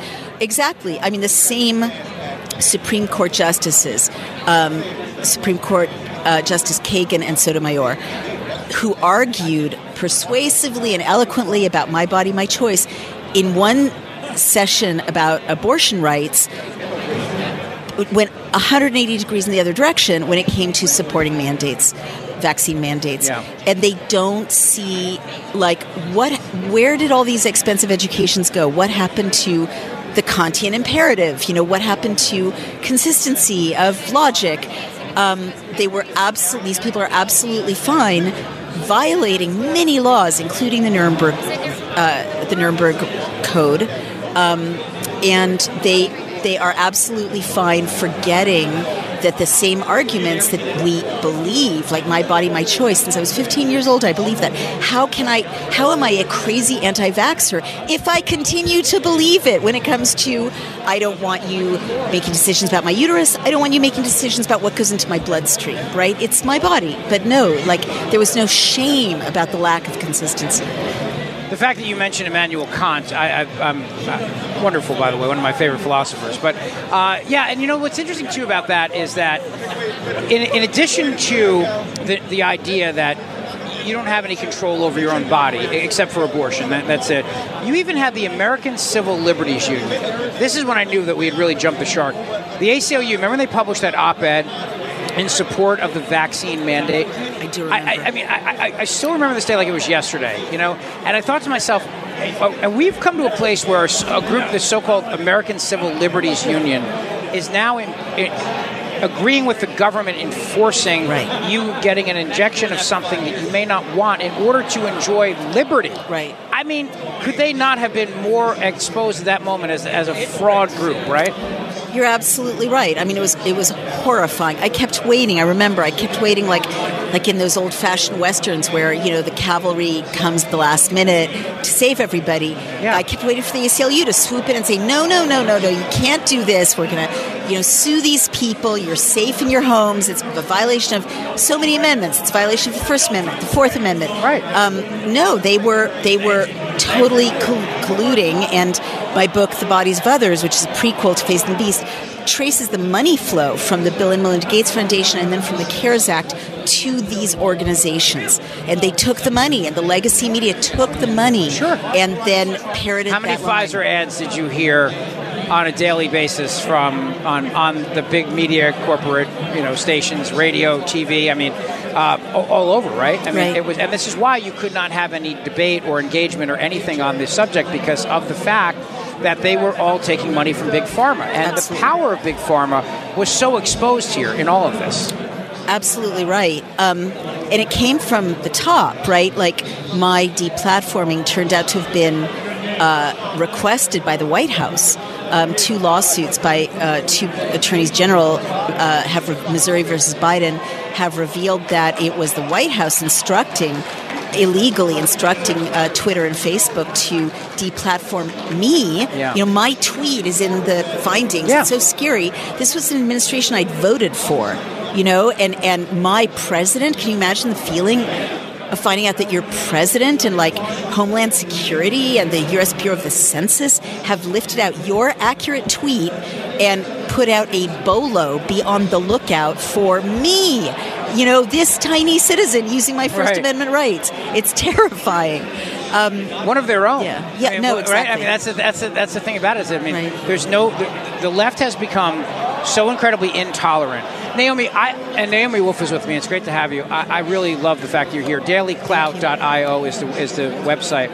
I used to love political debates. I remember in college, you know, we'd sit around. I still like to do it. I love debating politics, but you can't do it anymore. I mean, I mean, do you try to get people on and they decline that you disagree with? Yeah, they won't, and and uh, they'll insult your intelligence right away. That's Oh. number one. You know, they call you. I've a- noticed that. Right? You notice that for, for It's First and horrible. foremost on social media, it's the number one thing they do is insult your intelligence. true. Call you a conspiracy theorist. Call you this, but also too. I have a family member, my, an in-law of mine, who literally since Trump became president, we're no longer friends. Like you can't be, you can't be friends Do you know how many you know? times I've heard that same Yeah. story, like You here can't be friends everywhere. with me. C- Can't be friends with you. Like, it's Left you. No, broken up with you. It's happened to me as well, and to my husband. We got left out of family Thanksgivings because uh, of our, I think, our vaccine status. But yeah, it, the the 2020 election. But why were they so worried if they were vaccinated? Why were they so? And you know the reason why is because they deep down knew the lies that were told by the by Rochelle Walensky. I mean, remember that she, she came out and said that you cannot spread COVID if you have the vaccine. The, the lie about transmissibility that was a lie. Our Yeah. government was lying to Lying us. to us. And at the very same time they were lying to us, they were censoring people, anyone who brought up even scientific data, Mm-hmm. like you did, Naomi. I mean, scientific data coming out of Europe and Israel and posting this stuff was considered to be misinformation, Disinformation. right? Disinformation. But Missouri v. Biden is going to be one of, I think, central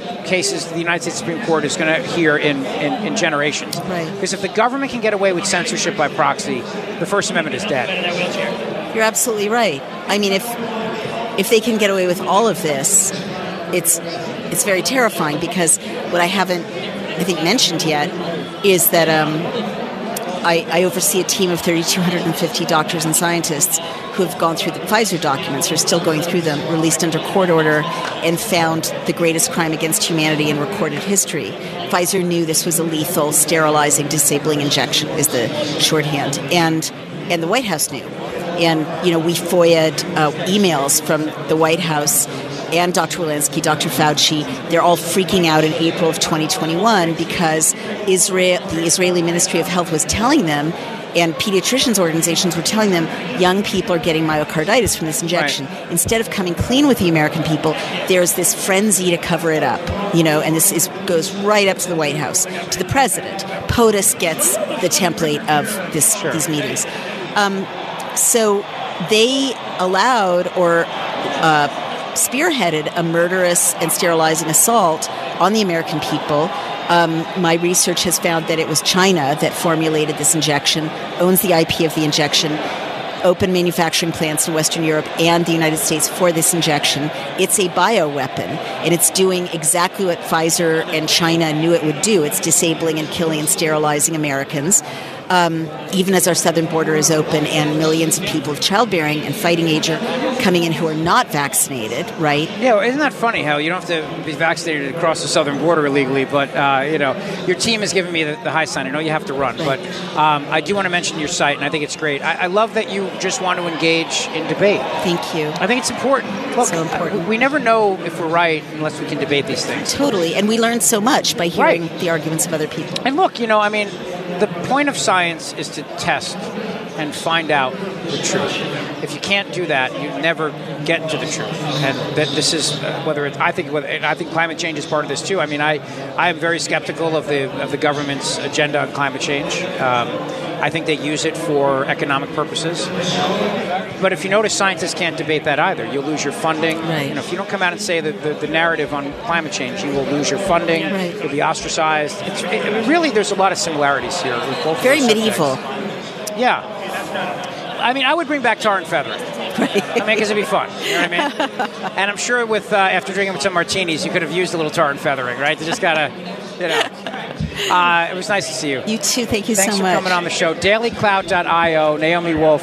Keep up the good fight. Thank you so All much. right? I appreciate that. And welcome, welcome to uh, Liberty. Yeah, it's good out. It's good out here. Right? Yeah, it's good. Thank to have you. you. All right, live from Radio Row, Talk Radio 1210 WPHT. We'll be coming right back. Thanks for listening to the Zeoli Show podcast from Talk Radio 1210 WPHT and the Audacy app. Oh, son of a. I was just looking at the programming schedule for next week, gentlemen. There's no basketball all next week. son of a. I could use an easy day. Oh, man. After this? Maybe we could email Temple and see if they want to schedule something. Yeah, how about women's highlight? We haven't had a good women's highlight game in a while, Just huh? a rec game. We'll take a rec We'll game. take a rec game. Rec game would be fine, right? Uh, we got some great guests coming up. Obviously, we'll play the interview with Tulsi Gabbard at five. Uh, Tanya Gould is a uh, human trafficking survivor. She's now with the Virginia Attorney General's office.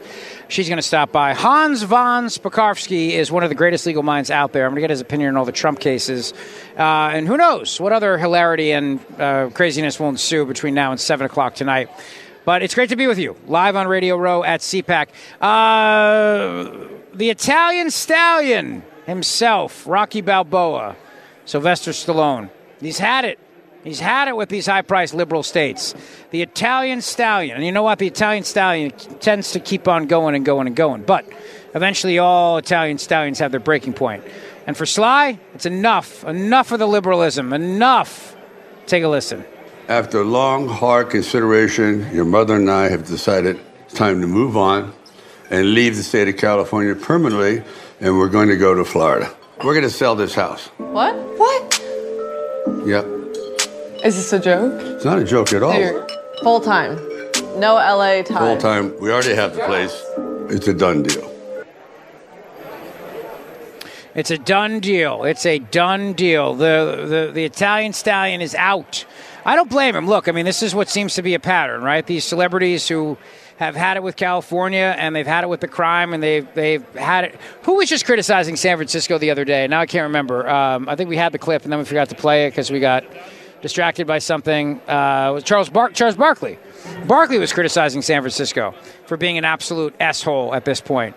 Um, but here's the thing, and I, I there is a um, breaking news story here. New York Post reporting a high altitude balloon of unknown origin is now flying over the western United States. This is literally a breaking news story right on the show. A high altitude balloon of unknown origin is being tracked by the U.S. government. The balloon is currently flying over the western regions of the country. Military aircraft have determined that it is not a threat, but the purpose of the balloon is unclear.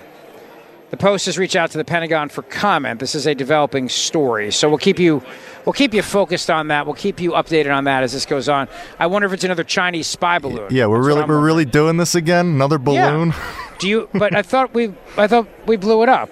Right after like hours of deliberation, it's just like, Do what, what are we get- doing here? Do we need to get Mama Zeoli involved here again? Can we get Mama Zeoli back on the ground? Do I have to hire her again as a special correspondent for the show? I think they're blowing it up. Yeah, well, we're, well, we're gonna have to blow this one up too, Mom. I don't know what to tell you. All right. Oh, you know what they're playing? I know what they're playing over there. Is I heard Trump speaking. He's doing a rally live in South Carolina right now. That's what's being played at CPAC right now on the um, on the big jumbotron over there. I was wondering where his voice was coming from. That's what that is over there. Um, the other big story of the day today is that cell phone records appear to throw a huge wrench in testimonies of Nathan Wade and uh, his Gumara Fani Willis, the district attorney in Fulton County, Georgia. You know, their their whole thing about their affair, and again, look, I don't really care what consenting adults do, but the point is when those consenting adults do it and it leads to a massive conflict of interest, we're trying to prosecute the former president of the United States of America and then using that money for financial gain and personal gain and love trips, I have a problem with that. See, that's where you lose me. That's where you lose me, and I start to say, you know what? Now you've crossed the line, and now this is rife for public scrutiny. Because she brought on her boyfriend who was not up for the job. Nathan Wade should not have been brought on as that prosecutor. Look, don't get me wrong, I'm happy he was, because he's not good at this. But as the district attorney of Fulton County, Fani Willis had an obligation to her office and to her county to bring on the best prosecutor possible. If you're going to go after the former president on RICO conspiracy charges, that he was trying to steal the 2020 Georgia election. You got to bring on a prosecutor who is who's got experience in bringing uh, on, in RICO cases, racketeering, organized crime cases that they used to go after cartels, the mafia, complicated money laundering schemes, the Biden crime family. You don't get a guy who was doing municipal parking tickets in, uh, in, in the town over. A guy who was dealing with you know meters, but that's who she brought on. She brought on her boyfriend. Well, the cell phone records show and there's a whole lot more to the story than meets the eye. And that this affair was going on well before she actually hired him, which contradicts the testimony on the stand, which also means that they've perjured themselves. And the case against Trump in Georgia, goodbye, it's over.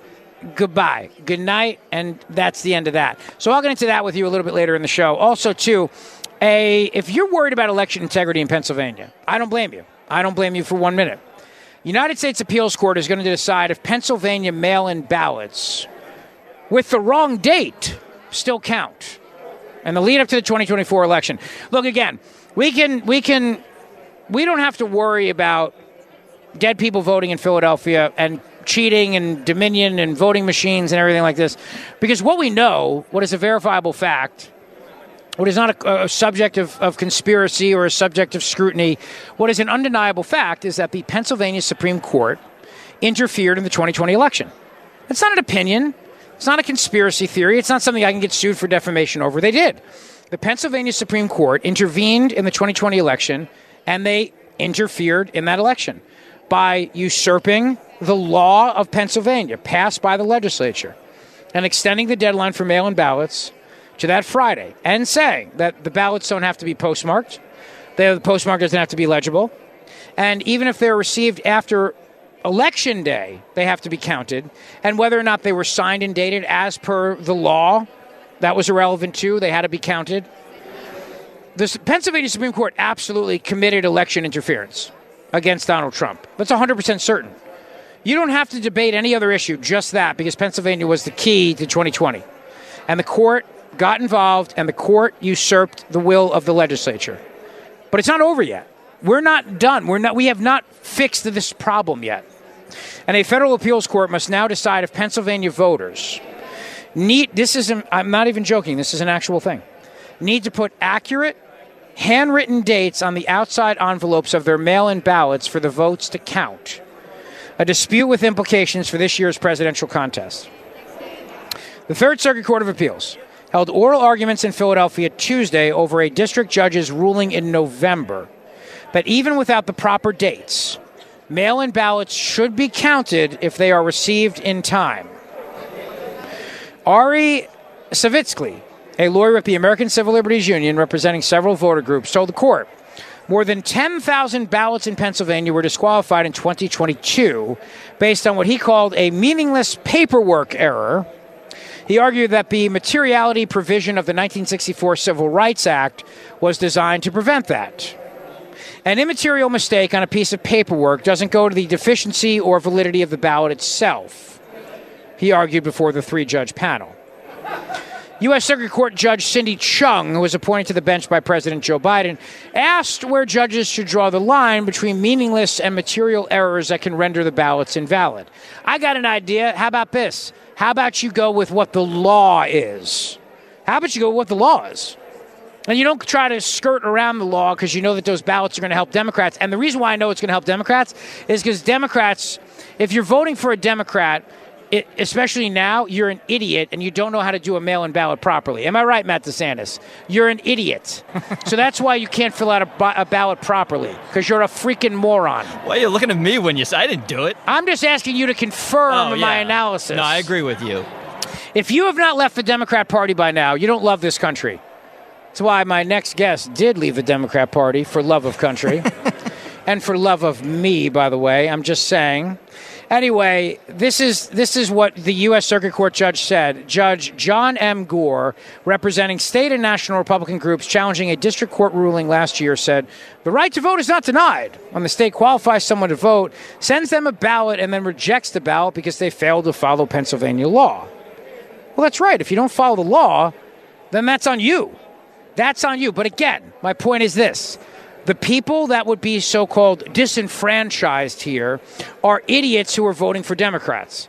And that's why the court is trying to turn around and make those va- ballots count because these are not people voting for Republicans. Because if they were voting for Republicans, they'd be smart enough to actually follow the instructions on the ballot. It's not hidden, it's not invisible ink. You don't have to use a flashlight, hold up a flashlight to it to see how to, how to properly do the instructions on the ballot. It's all right there for you.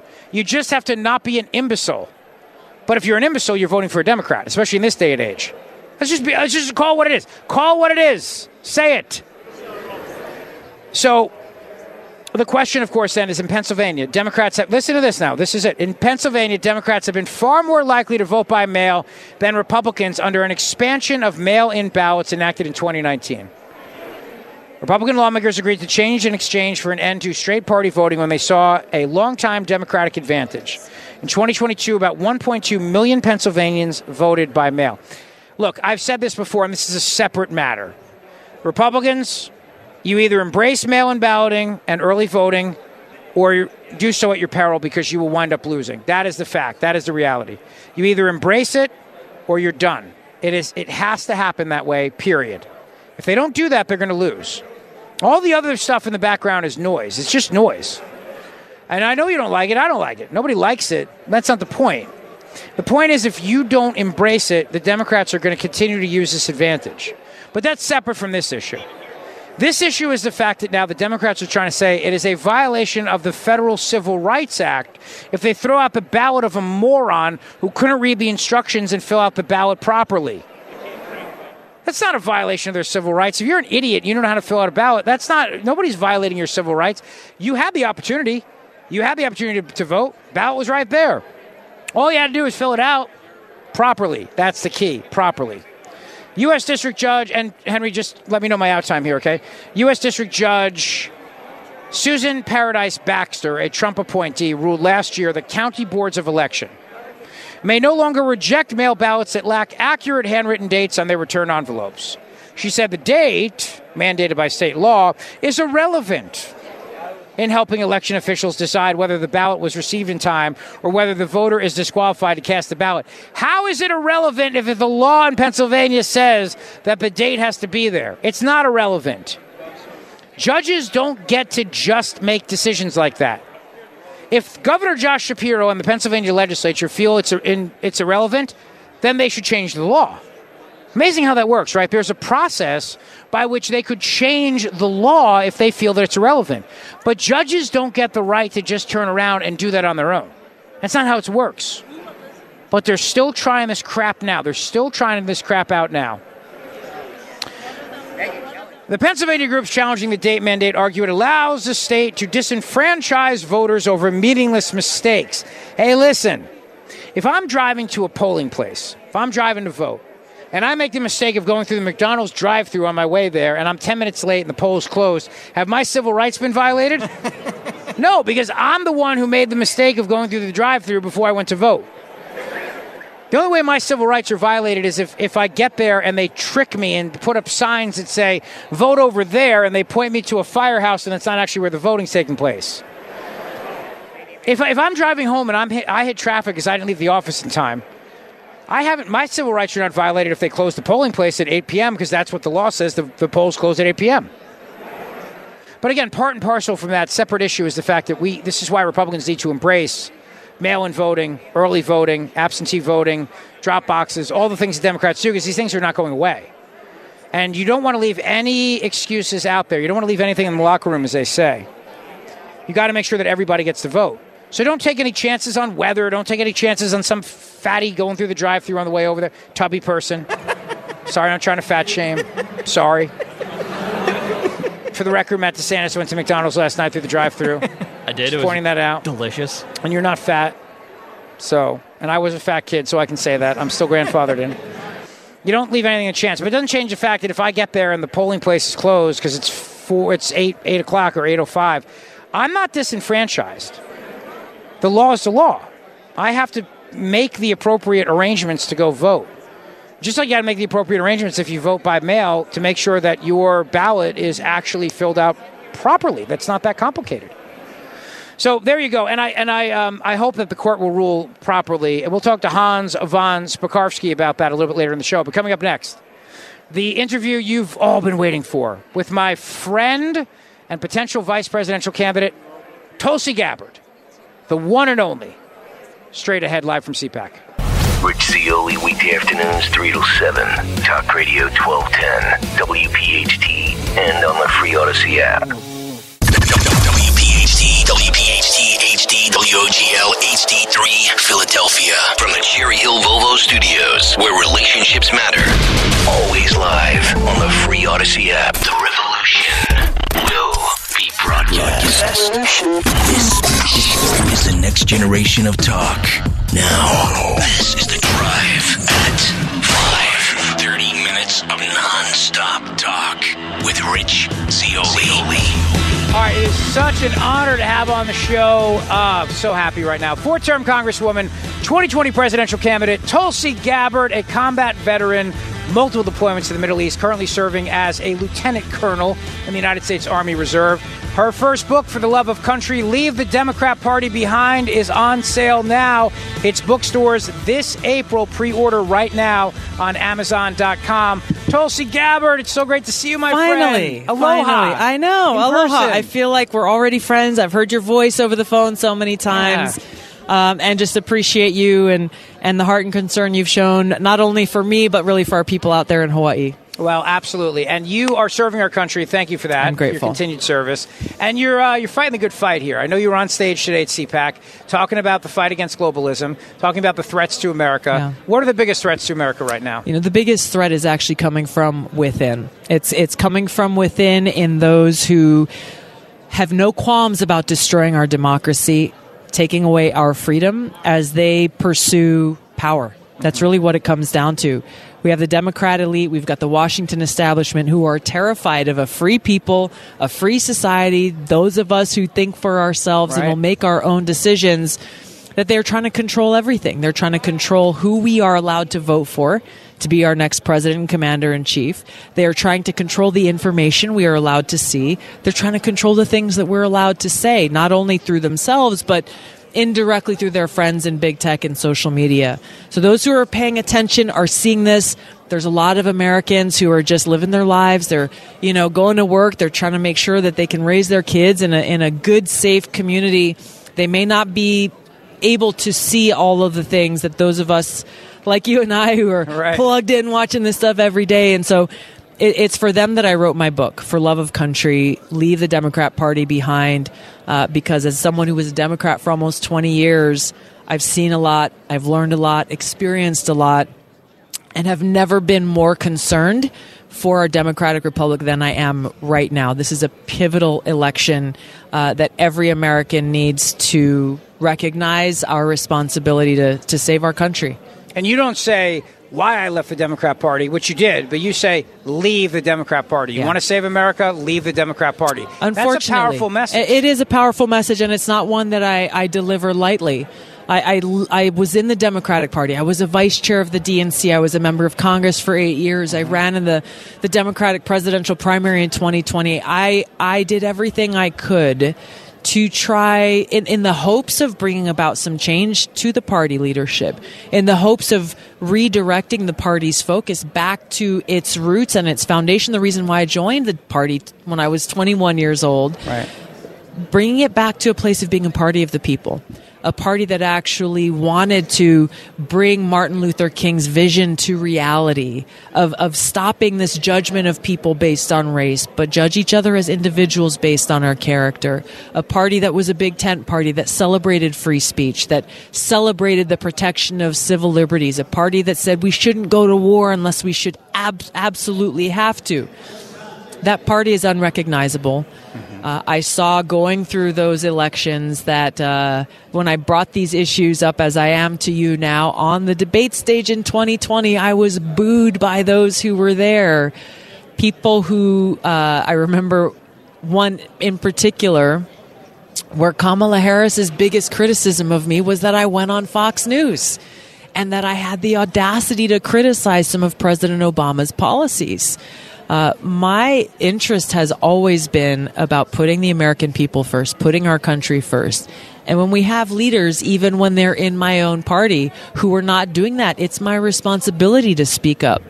When we have people who care more about power than they do about the people, we cannot allow them to stay in power. And that's really the bottom line about what's at stake in this election.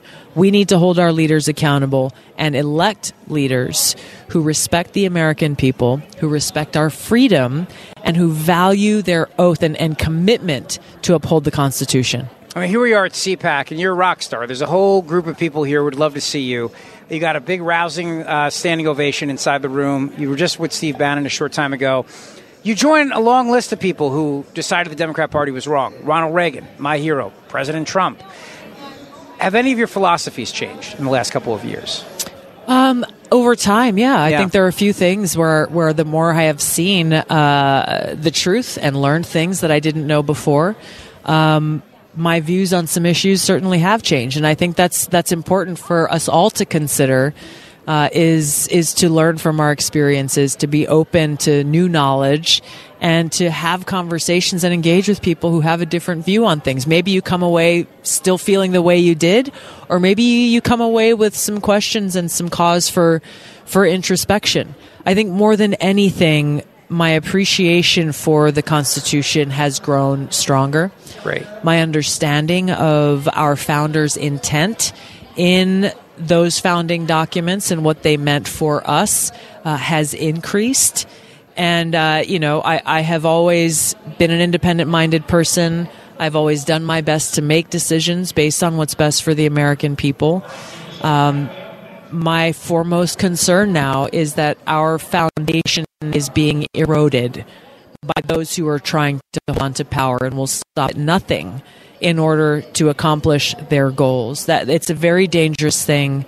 Um, that if we don't take action in this election specifically, I, I am very concerned that we will see changes that will become irreversible, and this country that we know and love will become unrecognizable. For love of country, leave the Democrat Party. The Democrat Party has become the party of war. Yeah. And the war machine is humming along. And, you know, I listened to all their nonsense about sending $60 billion to Ukraine. That's going directly to the defense industrial complex right here in America. And they It's celebrate obvious. that, by the way. Right. They, this I just listened uh, yesterday. There was an interview on Fox News with the U.S. ambassador to Ukraine, and she parroted the same line I've heard from President Biden and Kamala Harris and other talking heads within the Democrat Party, celebrating that fact as though it's a good thing. They're saying, "Hey, don't don't worry, American taxpayer, about sending another six billion dollars because actually money that's staying here at home, feeding into military industrial complex. It's a job creation strategy. It's such crap.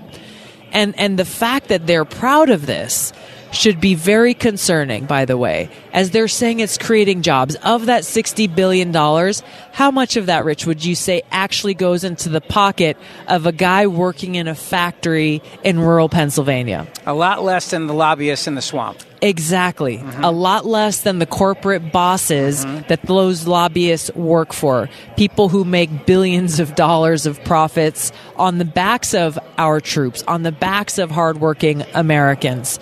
It, I, I am personally offended every time I hear them making that argument. Why don't you go and create jobs that actually strengthen our infrastructure, that strengthen, uh, uh, you know, the domestic manufacturing industry, bringing that back to life? Why don't you bring real value to our communities rather than selling us a, a quote unquote economic package with the aim of fueling yet another destructive war that does not serve our interests, that undermines our national security interests. There is no part of what they are doing that helps us.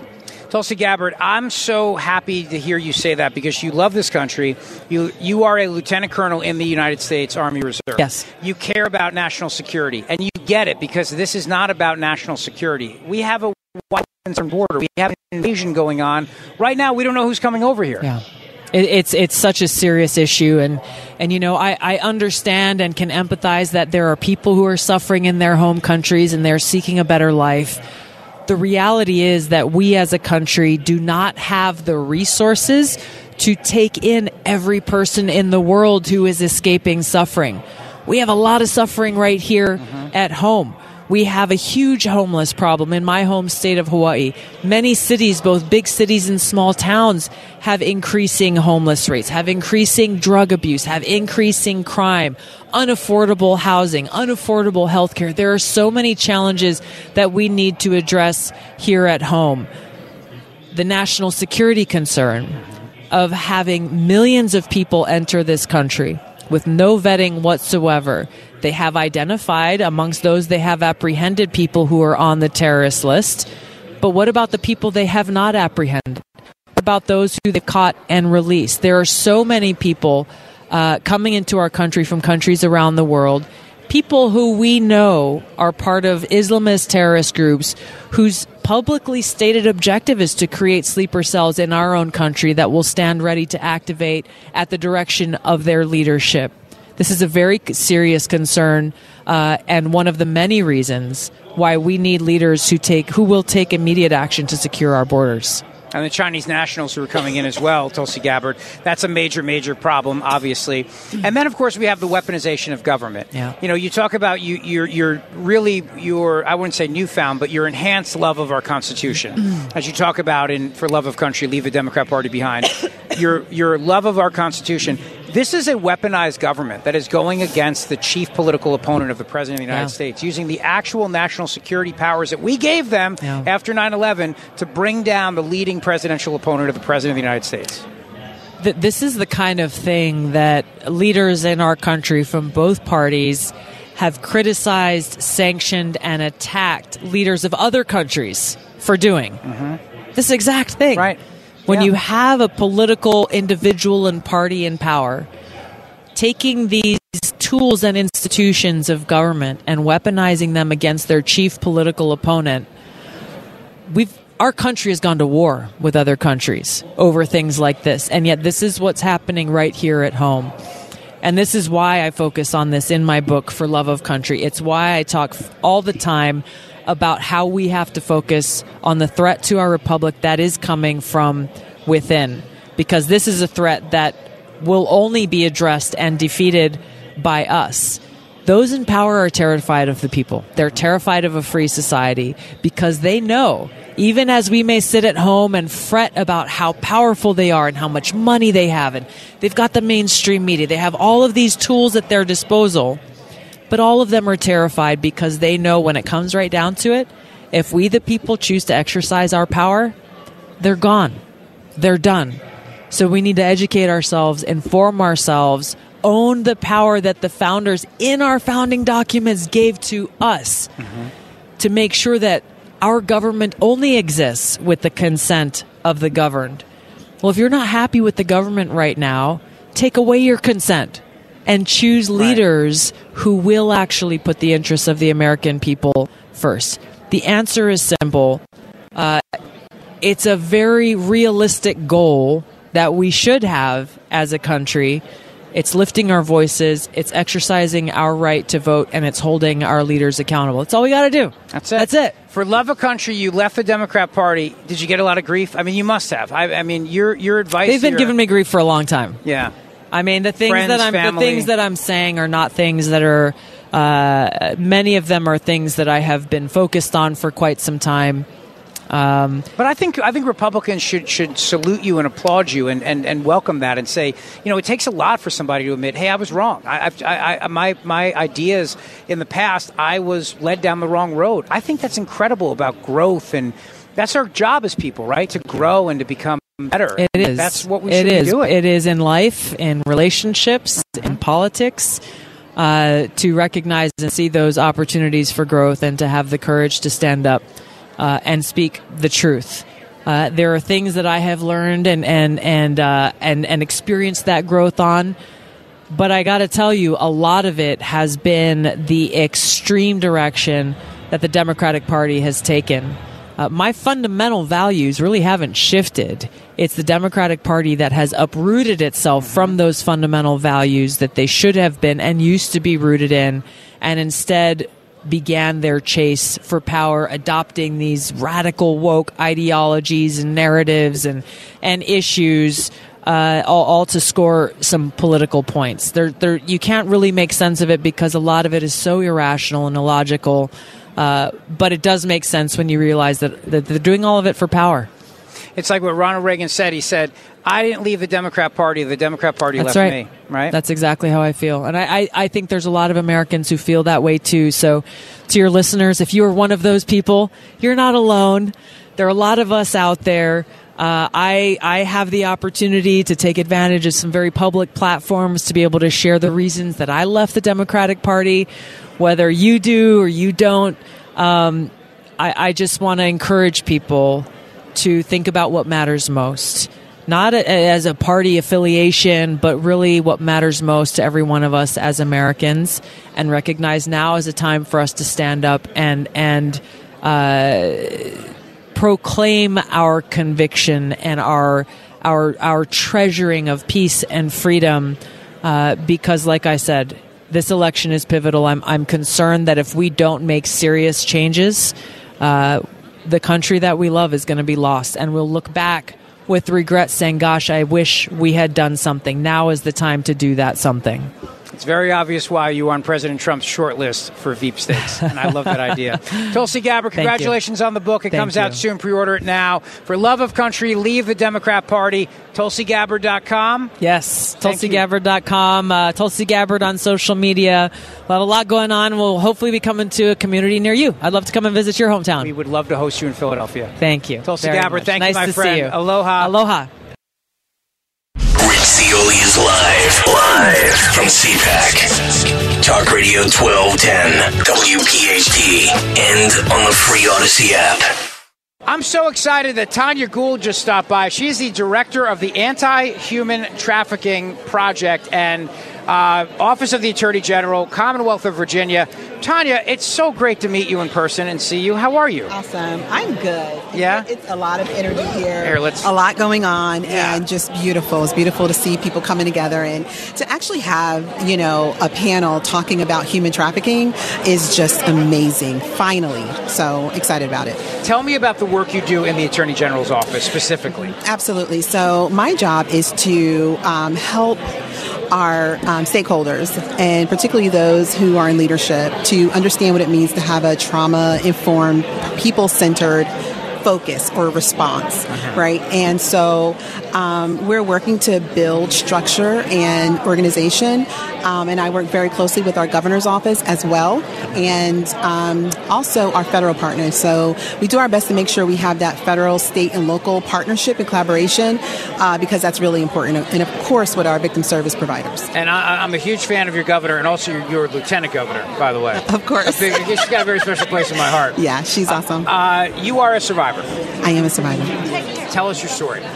So I won't go into it because that that's uh, you know tea and coffee, right? I understand. Um, but I was trafficked as, as as I was exiting my senior year of high school, and you know what I like to remind folks that you know. You know, a lot of times as kids, you know, we are dis- disconnected from our community, right? We're looking for a place of belonging. We all want to love and be loved, period, right? So as I was exiting, um, I definitely was looking for um, just love you know, looking for something different, looking for a place of belonging and validation. And I met my trafficker, soon to be traffic- trafficker, on a senior field trip.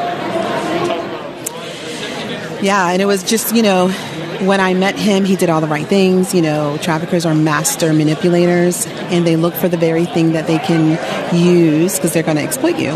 And so once I, um, we dated for about four months, and once he convinced me to do something he wanted to do with promises, right? Because he had me talk about my dreams, what I wanted to do. I was a single mom at the time, which was, you know, kind of taboo, right? And um, so very, again, disconnected from my community, he gave me that sense of belonging and support. So, you know, I, you know, as as we um, are are going into um, this is what I'm going to do for him. You know, he it, it, and I, I didn't want to. Like, had he told me what trafficking was, I didn't know what it was. I, I didn't know. We're, we're thinking about what prostitution is. We're thinking about uh, um, when we when we say the words pimping and hoeing, right? Right. You know, um, that it- it's important to bring up these conversations because kids don't know, right? So, um, had he said, "This is what I want you to do," I would have said no. Right. Right. In, in fact, there was a point when he, when I realized this is what he wanted me to do, and I said to him, um, "I'm not a hoe," and he said, "You're not." I, I said, "No," and then he he retraced my past, which is full of trauma, and he compared me to girls that were already working with him, and he said to me, "Well, who's the real hoe?" It's you, because you're not getting paid for anything that you've done or was done to you. Um, and so, you know, traffickers use all of these manipu- man- manipulative tactics um, in order to persuade you and also make you feel like it was your idea. And so I try to remind parents that when their kids get caught up in this, traffickers just understand the gaps in our communication in our society. You know, they all this di- divisiveness, they love this because they do not discriminate right? They will find a place for you, and that's what a lot of kids are looking for. Is looking for that sense of belonging and someone to listen. You spoke here at CPAC. Yes. Uh, which I think is great. Human trafficking is real, but unfortunately, there's an establishment out there that mocks it, belittles it, and acts like it's a giant conspiracy theory. Why? So, I mean, you know, you think about it. Demand is the issue. If demand wasn't here, you know, we didn't have the demand for it, then I wouldn't be a survivor. Yeah. Right.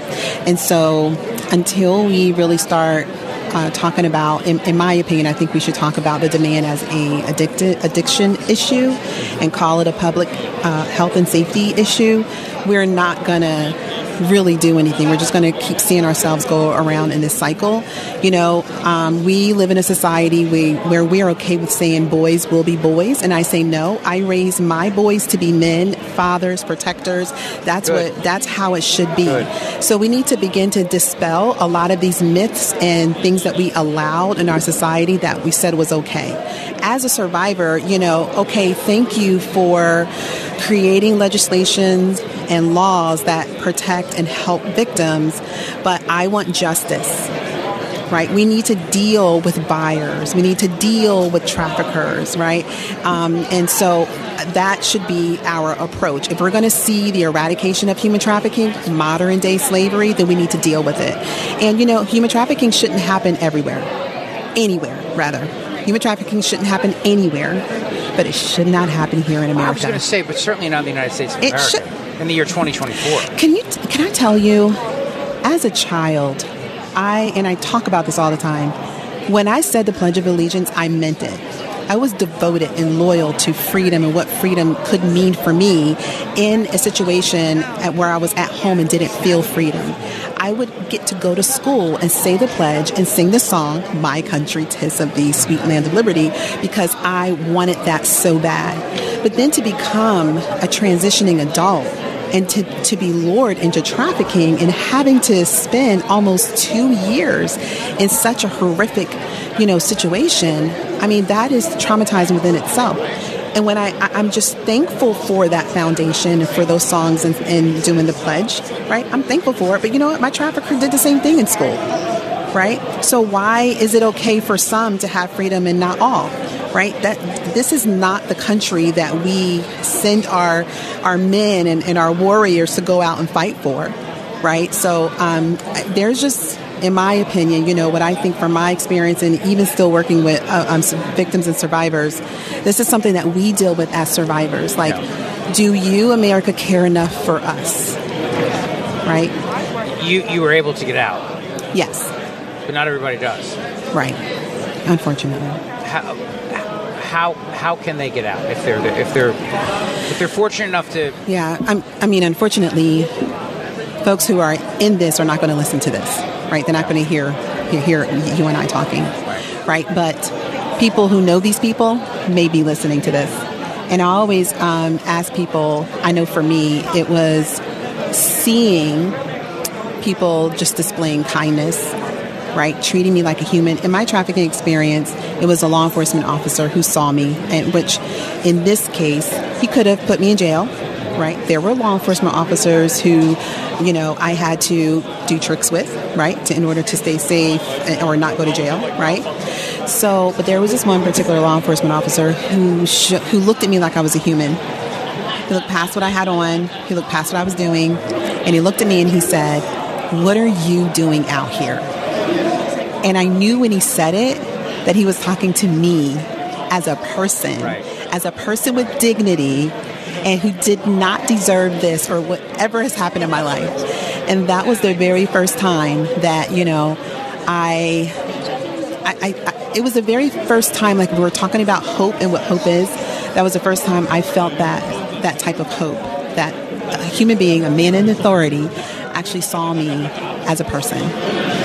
Well, we're grateful for the work you're doing. Thank you. And I'm really grateful that the Virginia Attorney General's office is recognizing this I am so excited. and doing something about it. And you are a national leader in this. Tanya Gould, Director, Anti-Human Trafficking, Office of the Attorney General. Tanya, if people would like to connect with you, what's the best way to do it? Um, well, right now I'm working hard in Virginia, and so sometimes I'm able to be pulled away, but not often. Um, uh, but for right now, I am definitely you can reach me at the Attorney General's office, and um, my email there is tgould at oag.state.va.us. Just rolls off the tongue.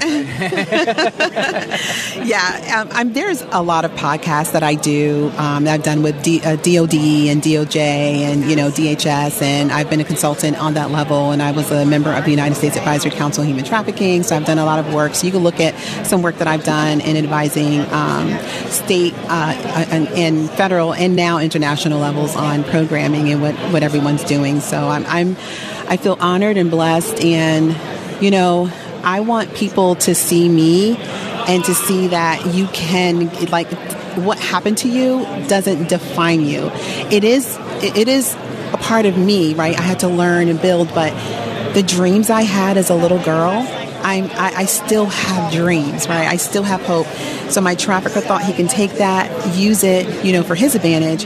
But I got to reconnect with that little girl, and now I get to like live out my life. And so that's what I want people to see. I want people to see that just because this happened to you doesn't mean that you know life is over for you. You can do whatever you want. You can dream. You can do whatever it is that you see in front of you to do.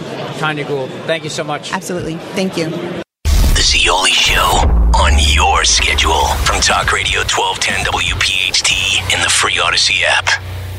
All right, as we continue along live here at CPAC on Talk Radio 1210 WPHT, uh, the big story of the day today brought to you by my buddy Dr. Mike Vanaria, vanariadental.com. Go see him today for your perfect smile.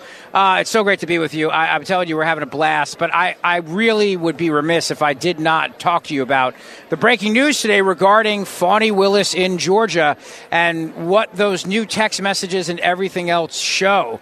And those text messages show that we are looking at a guy and a relationship who actually, this was going on a whole lot longer than we thought.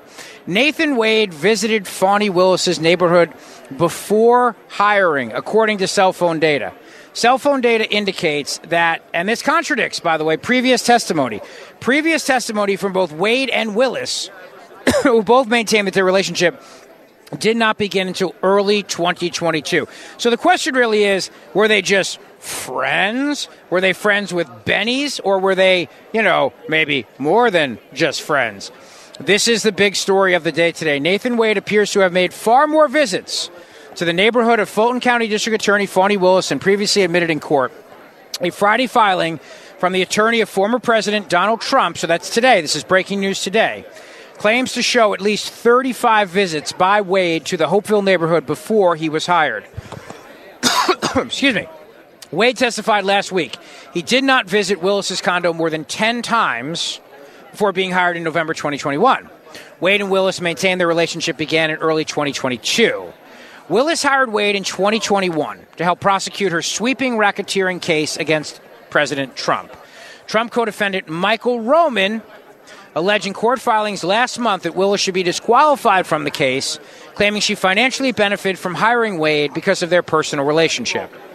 The date when the two lawyers' relationship began is key to the ongoing dispute brought by Trump's attorneys, who argue that their romantic filing compromised the integrity of the case. And here's the key thing the integrity of the case was compromised. That's what we know for sure. That's what we know for sure. It's 100% true the the integrity of this case because of their personal relationship means this entire case needs to be completely thrown out. I'll ask Hans von Spakovsky about that a little bit later in the show when he joins me. The defense is trying to prove the existence and extent of any financial benefit to Wade from their relationship, which is the crux of their argument that Willis should be disqualified. Because again, you know, I mean, he's the Gumata, she's the Gumata. They're both knocking boots, and you know, he, he, she's paying him, and then she's benefiting from that money. It's a major, major problem. And now that all this is coming to light, the only question is how soon does the judge come back and say there's a massive conflict of interest here? Cell phone data also seems to show that Wade twice traveled to Willis's apartment late at night without leaving until the next morning. Oh, so they had a little sleepover. Well, maybe it was innocent. You know, maybe they wore their pajamas, watched a scary movie, had some snacks. My favorite sleepover snacks, of course, obviously would be popcorn, duh, and also a little bit of Barry White, maybe a little bubbly. Uh, just uh, just friends. You know, they probably both were in cozy PJs, maybe with footies, footy pajamas that zip up in the front, like her dress. Wade and Willis have both testified they did not sleep together at the Hapeville condo. Nobody believes that. We are required to respond to the filing via the court. We are preparing a response now, said a spokesperson of the Friday filing. That's what they said, according to the Atlanta Journal Constitution. So I think this case is done. The Friday affidavit asserts that cell phone data shows Willis and Wade sharing more than 2,000 phone calls and just under 12,000 text messages in the first 11 months of 2021. Judge Scott McAfee will now have to decide whether to admit the Friday affidavit and the cell phone data uh, and uh, whether or not it's uh, going to be evidence. And I think it is going to be evidence. And I think that that basically means this case is done. This case is over. All the cases are falling apart here. I mean, it's really just insane how it's falling apart. But one of the questions, of course, that I'm going to be asking a little bit later in the show is what happens if this case does go forward and Donald Trump is sentenced to prison in Georgia and he's in a Georgia penitentiary? Do we have the Navy SEALs go and break him out? Do we have SEAL Team 6 go in there and rescue him and have a standoff with the Georgia penal officials? Escape from Georgia, Penal Edition. that is my movie, along with White House Cocaine Dog, which clearly won the poll yesterday. Defund the police, dot, dot, dot. Dog, exclamation mark, did not win. Fine, it is Cocaine White House Dog. But either way, this is a big, big deal. You know, and the, uh, the, the other problem, too, with all these ridiculous cases against the former president that are just falling apart, is that this New York case, this $355 million judgment, is such a violation of the Eighth Amendment to the Constitution against levying cruel and unusual punishments and excessive fines and bail. And that's exactly what this is. And so it's my opinion that the New York case is also dead on arrival. But you know what's not dead on arrival? The case against James Biden. That's also true. National Review had a piece on this as well. James Biden testifies payments to the brother were for loans, but he has no documentation. Listen, unless you are borrowing money from a, uh, a guy in South Philly who's going to break your legs if you don't repay, like, like how Rocky got his start, President Joe Biden's brother and anybody else who lends money, usually there's paperwork. It's kind of like how Phony Willis gave cash to Nathan Wade and there's no receipts, there's no paperwork, there's no papers, nothing. President Joe Biden's brother does not have any documentation to back up his claim that payments he and his wife made to his brother in 2017 and 2018 were loan repayments. A source familiar with Joe Biden's closed door testimony on Wednesday told National Review. James Biden testified in his opening statement that although his brother provided short term loans, he was not involved in and did not benefit from his family's business dealings, which are the main focus of the Republican impeachment inquiry into the president. He said he repaid his brother within weeks when he obtained the money to pay him back. His brother also did not him charge did also did not him charge uh, charge him interest on the loans, which is very nice. No interest, no VIG. Come on, everybody knows there's got to be a VIG, right? James Biden said he repaid his brother and charged him no interest. Nobody, and I mean nobody, believes that. James Biden testified he called the law firm to obtain money for the loans from his brother's bank account. He said he didn't know if the money came from Joe Biden's personal account or from Celtic Capri, the president's corporation. But I'll tell you, as you think about this entire thing with the Biden crime family, the question still remains here. How did all this money get made by the Bidens? And you know the answer is Joe Biden was the brand. Now, the point of all this is that the American people are waking up to the corruption because the economy stinks. And they can't hide this anymore. They can't hide Joe Biden in the basement anymore. Everybody sees and feels what's happening. They see it, they feel it, they know it, and they want to stop it. And that's the reality. That's the truth of what we're dealing with here. I think that as, as time goes on, the pressure on Joe Biden to drop out of this race only gets exponentially worse. It really does. And a lot of this is because of this corruption here. In 2020, they ran him as this kind old man in the basement who was going to keep you and your family safe from COVID and mean tweets. But now people are saying, uh, I miss mean tweets, and you know what? I'm not afraid of COVID, and this guy's a crook. And meanwhile, I'm paying $9 for a dozen eggs. I don't want it. I don't like it. it I, I don't want it anymore. And, and this is this is the problem for Joe Biden and his campaign. The bigger problem, though, is for Nikki Haley's campaign, which tomorrow implodes in South Carolina. And I I've told you this before. I mean, this thing is so over. The establishment of the Republican Party is going to keep pushing her to stay in the convention until the convention. She has no chance. There's no pathway. And I'm telling you right now, if for some reason you know, like the former president's kidnapped by aliens and can't run at the convention, they're not picking Haley. There's no way. She has burned so many bridges and made people so angry. But this kamikaze suicide mission that she's on right now is all because the Republican establishment cannot, cannot, and will not embrace Donald Trump. They're going to try to fight him and stop him every single turn they possibly can. Just like how the Democrat establishment's trying to do it too. Don't forget, the Democrat establishment would love Nikki Haley in the White House. They would love it. She'll keep the war in Ukraine going. The swamp will get to eat. They'd have no problem with Nikki Haley being president, none whatsoever. That's why the establishments are coming together to try to help her. That's why so much of her money's coming from Democrats. That's why voters who are Democrats are voting for Nikki Haley. Republican voters don't want her. They don't even want her in her home state. And tomorrow is going to be brutal. She may have punked the media this week with her little uh, her little stunt about look at me, I'm going to pretend like I'm dropping out only to get all of you to cover me and then not drop out. But the real joke is going to be how badly she loses in South Carolina tomorrow, and it's going to be bad. And people are saying now, oh, maybe she'll run later in her, in her career. You know, she's young. There's no chance. I'm telling you right now, the damage that Nikki Haley has done and continues to do is irreversible.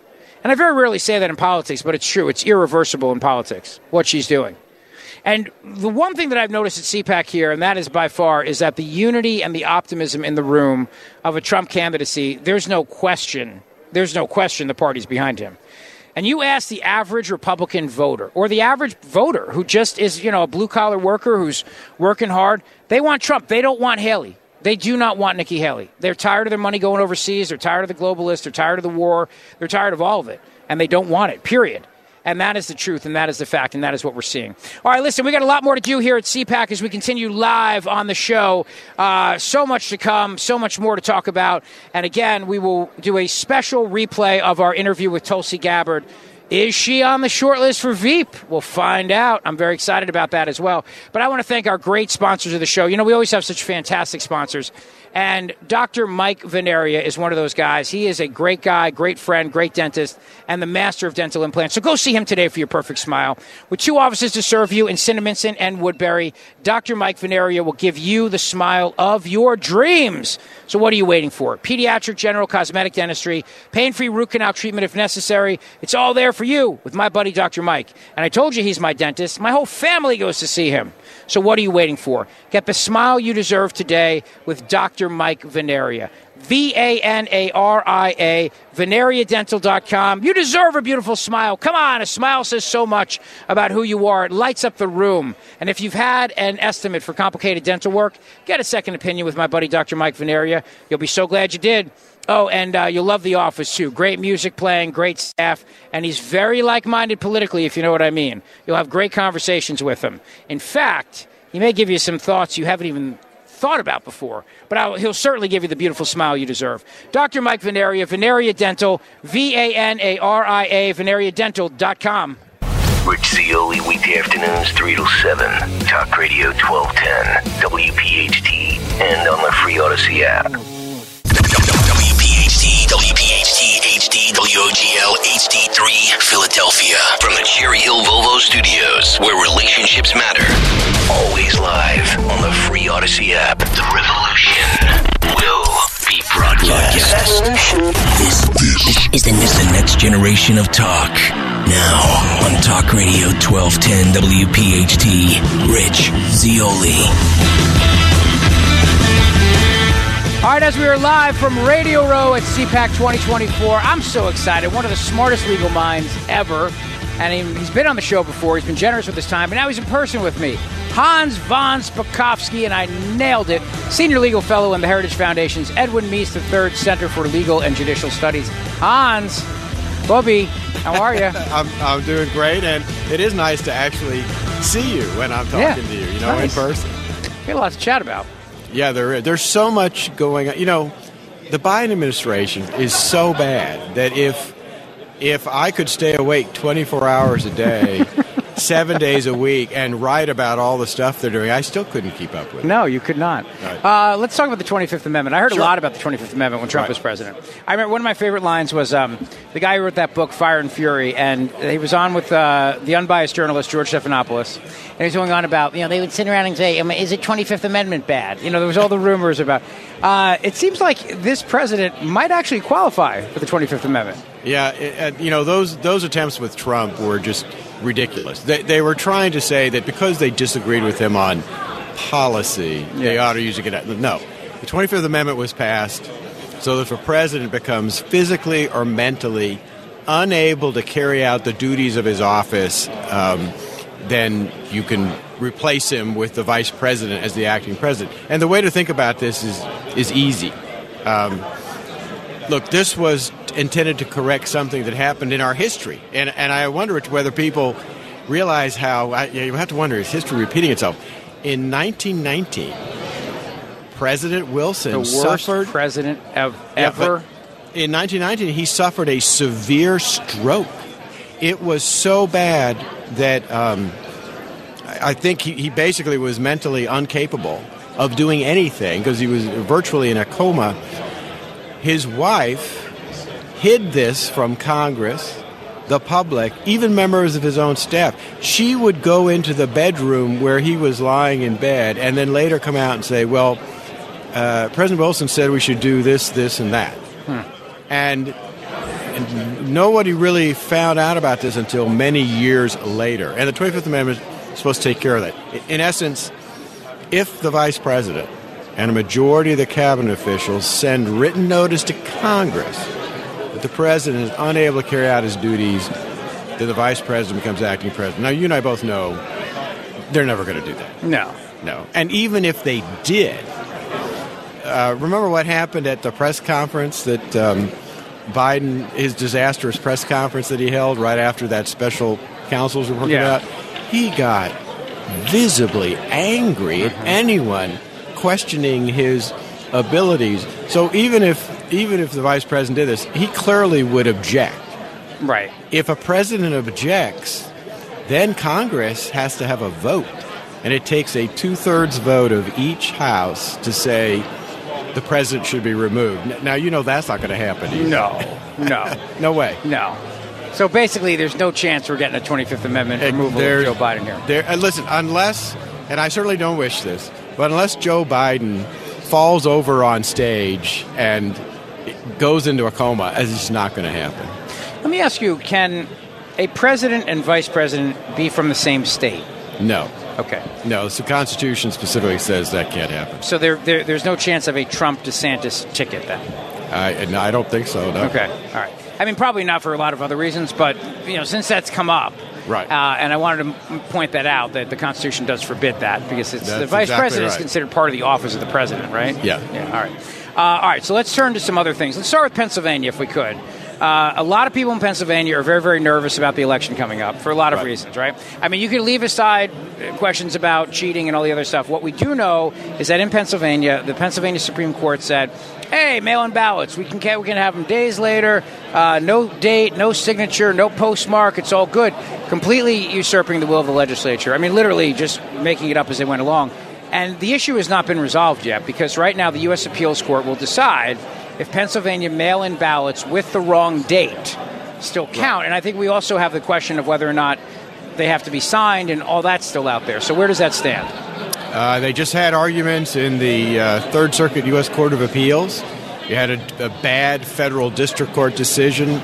Um, so we're now just waiting for that Court of Appeals to make a decision. Hopefully, they will do it quickly, knowing that we're in the middle of election season. But look, what's happening, not just in Pennsylvania, but in all these other cases, is um, they're trying to use this decades old provision from the Civil Rights Act, which hasn't been used in a very long time, to basically change all the rules that Democrats don't like in elections. And, you know, they're attacking things like saying, oh, doing signature comparison, which is one of the few things you can do with absentee ballots, uh, that that's discriminatory and unimportant, and therefore you shouldn't be able to enforce it. They're, they're really doing everything they can to make elections as insecure as possible. It's frustrating because Republicans are going into this election still believing that there's a high probability it's going to be uh, there's going to be a lot of shenanigans going on, and until we, we can get over that fact, I, I worry that people are going to just stay home. These these issues have to be resolved, but the Democrats don't want to resolve them. They want this stuff to be as open as possible. I mean, that's I think a big part of the problem. Same with the with the dates. You know, in Pennsylvania, it says the ballot has to be signed, has to be dated, Right. has to be in the envelope. It's all laid out. But the court says, ah, we don't care, and that issue has yet to be resolved. But and it's probably not going to be resolved by November. So we could be in the same situation in November of 2024. Uh, un- unfortunately, that's true, and one of the reasons for that is you, you've also got bad, if I could say this, bad judges on, can. on your state Supreme They're Court. terrible. Who, who, whose job it is is to say, well, this is the law passed by the legislature, therefore you have to abide by it. Right. Where, where do they think they get the power to say, oh, you, you don't have to abide by that law? It's like they think they're a super legislature Mm-hmm. as opposed to being a judicial court who's supposed to apply the law uh, as, as it's passed. And, and something as simple as a mail in ballot with a date and a postmark so that we can know that the person voted by election day. Exactly right. And that we, because you know, the old saying, and this is what people say, and I mean, I grew up doing Jersey politics, Philly politics, was tell me how many votes you need, we'll get you the votes. and, and the problem is, if all these ballots show up on Friday and they don't have uh, dates on them, Right. of course people are going to think there's cheating that's happening. If it just so so happens, like, oh, we need 100, oh, here's 102, you know, it just shows up. And that causes people to completely lose trust in the, in the system.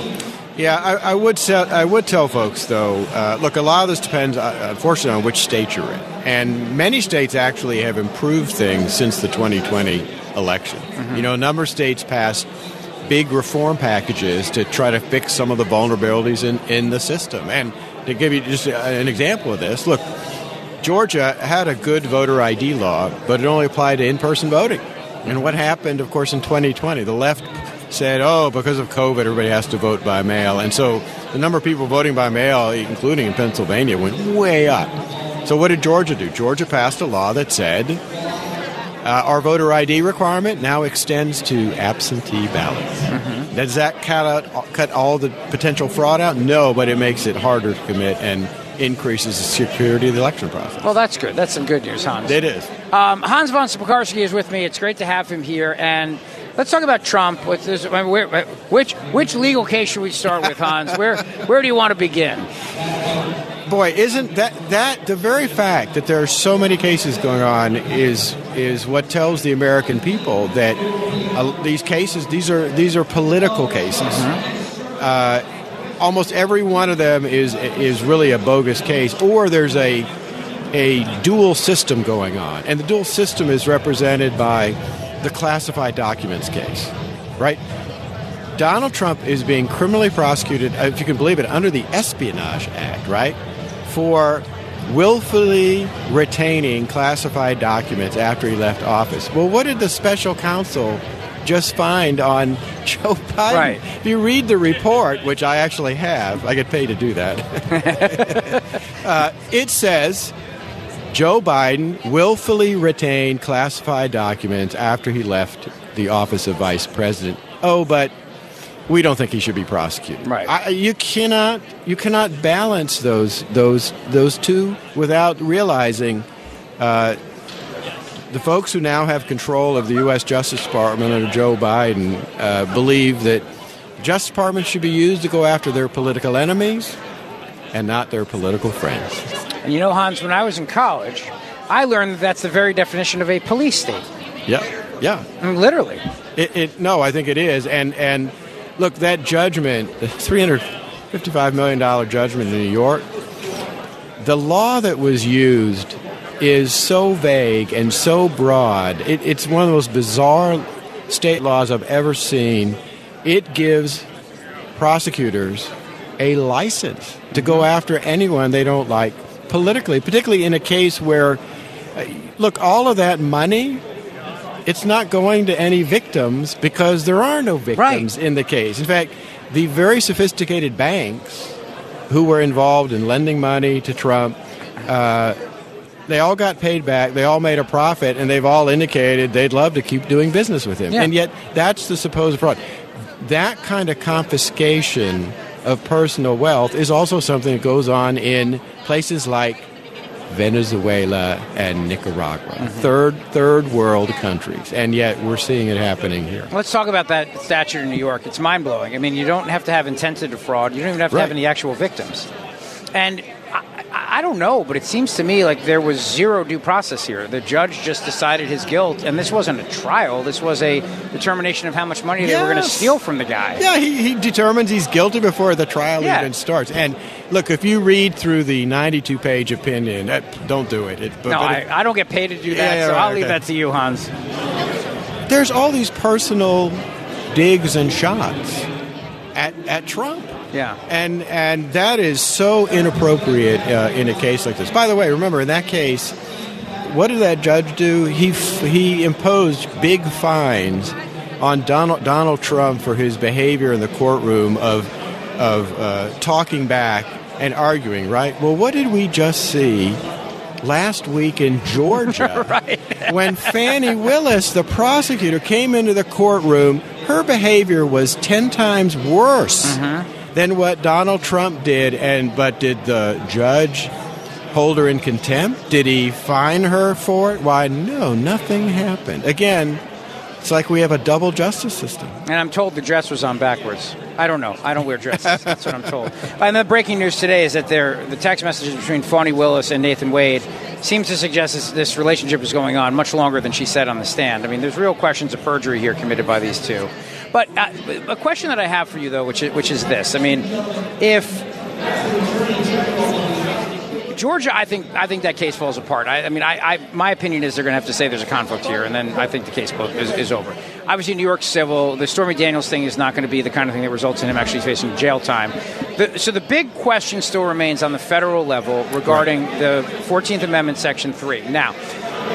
I have a real fear that Jack Smith, the special counsel, is going to add charges to Trump and to say that he gave aid and comfort to those committing an insurrection, the Proud Boys, seditious conspiracy, so that they can actually make a, a, a 14th Amendment Section 3 argument that he really is disqualified. I hope the Supreme Court addresses the fact that it doesn't say the word president in it. It gave me great hope that Judge Ketanji Brown Jackson, Justice Jackson, pointed it out and said if there's any ambiguity, shouldn't we err on the side Right. of democracy? But they're so hell bent on getting the guy. I mean, I could see them trying to go down that road so that they can say, you know, indisputably, he's barred from running under the 14th Amendment.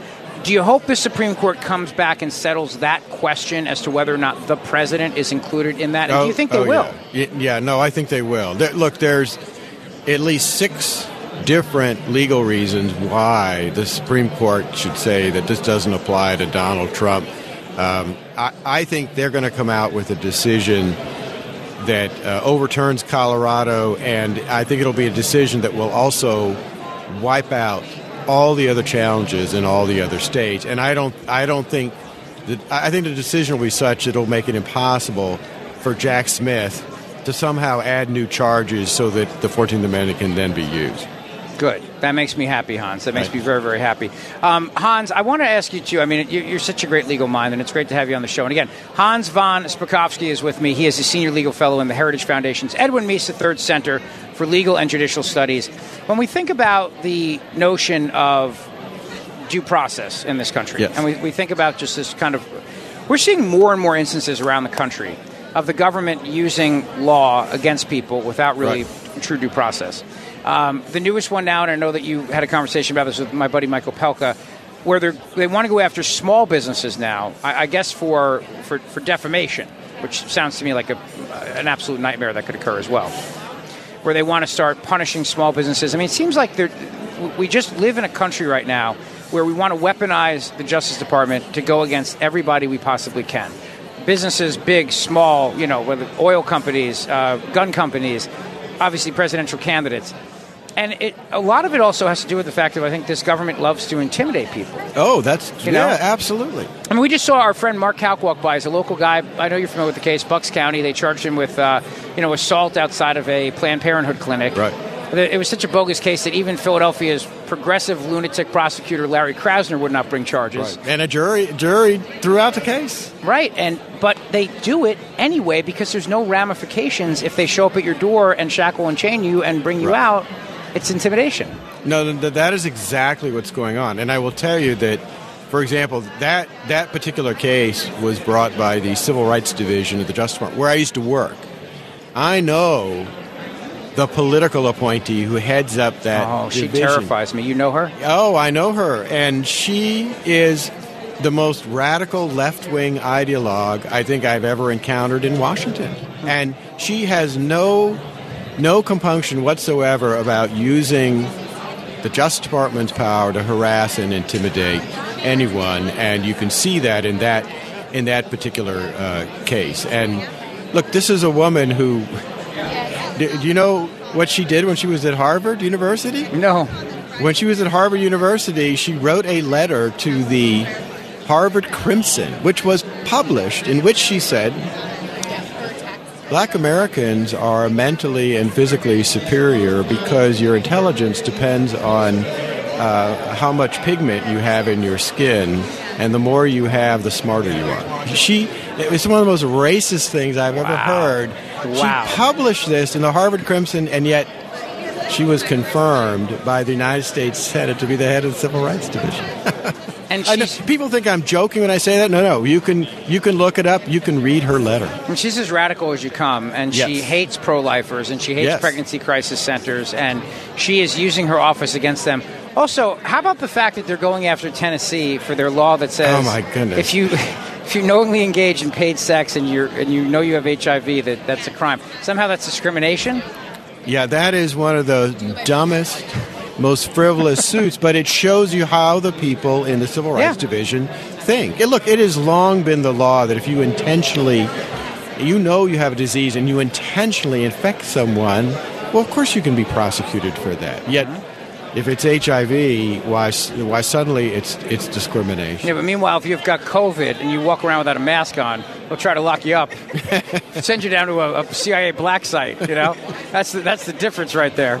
Right. How do we how do we reform it? I mean, that's that's the thing. You're an optimistic guy. You work at the You- Heritage Foundation. Look, the only first of all, the federal government is too big. Yes, it needs to be radically downsized uh, because the less resources they have, the less time they have to spend on this. You, you've got to get a president in who is willing to make heads roll. at the FBI and the Justice Department, and that means firing large numbers of people and then putting in the kind of reforms that won't let uh, th- this kind of politics happen again. Look, in the case you were just talking about in Philly, uh, where the FBI showed up with guns drawn Mm-hmm. Sunday morning. Sunday morning uh, for someone who had no criminal record of any kind, whose lawyer had said, "Listen, I, I, my my client will be happy to show up and surrender." Who made the decision for the FBI to show up there? The head of the FBI, the director, and the special agent in charge of the F, uh, FBI office in Philadelphia. Neither one of them should have a job. I agree. When we think about reforming the executive branch and the Vision 2025 that you guys are working on Right. at the Heritage Foundation, yeah, I, lo- I love the people that scream that it's going to make uh, Trump a dictator. First of all, if he's a dictator, I just want to say he's the worst dictator ever because he left the White House. I mean, typically dictators don't leave. They don't leave and go, oh, shoot, I changed my mind. I want to come back. I mean, there's never, never been a dictator who actually left and then fought to come back.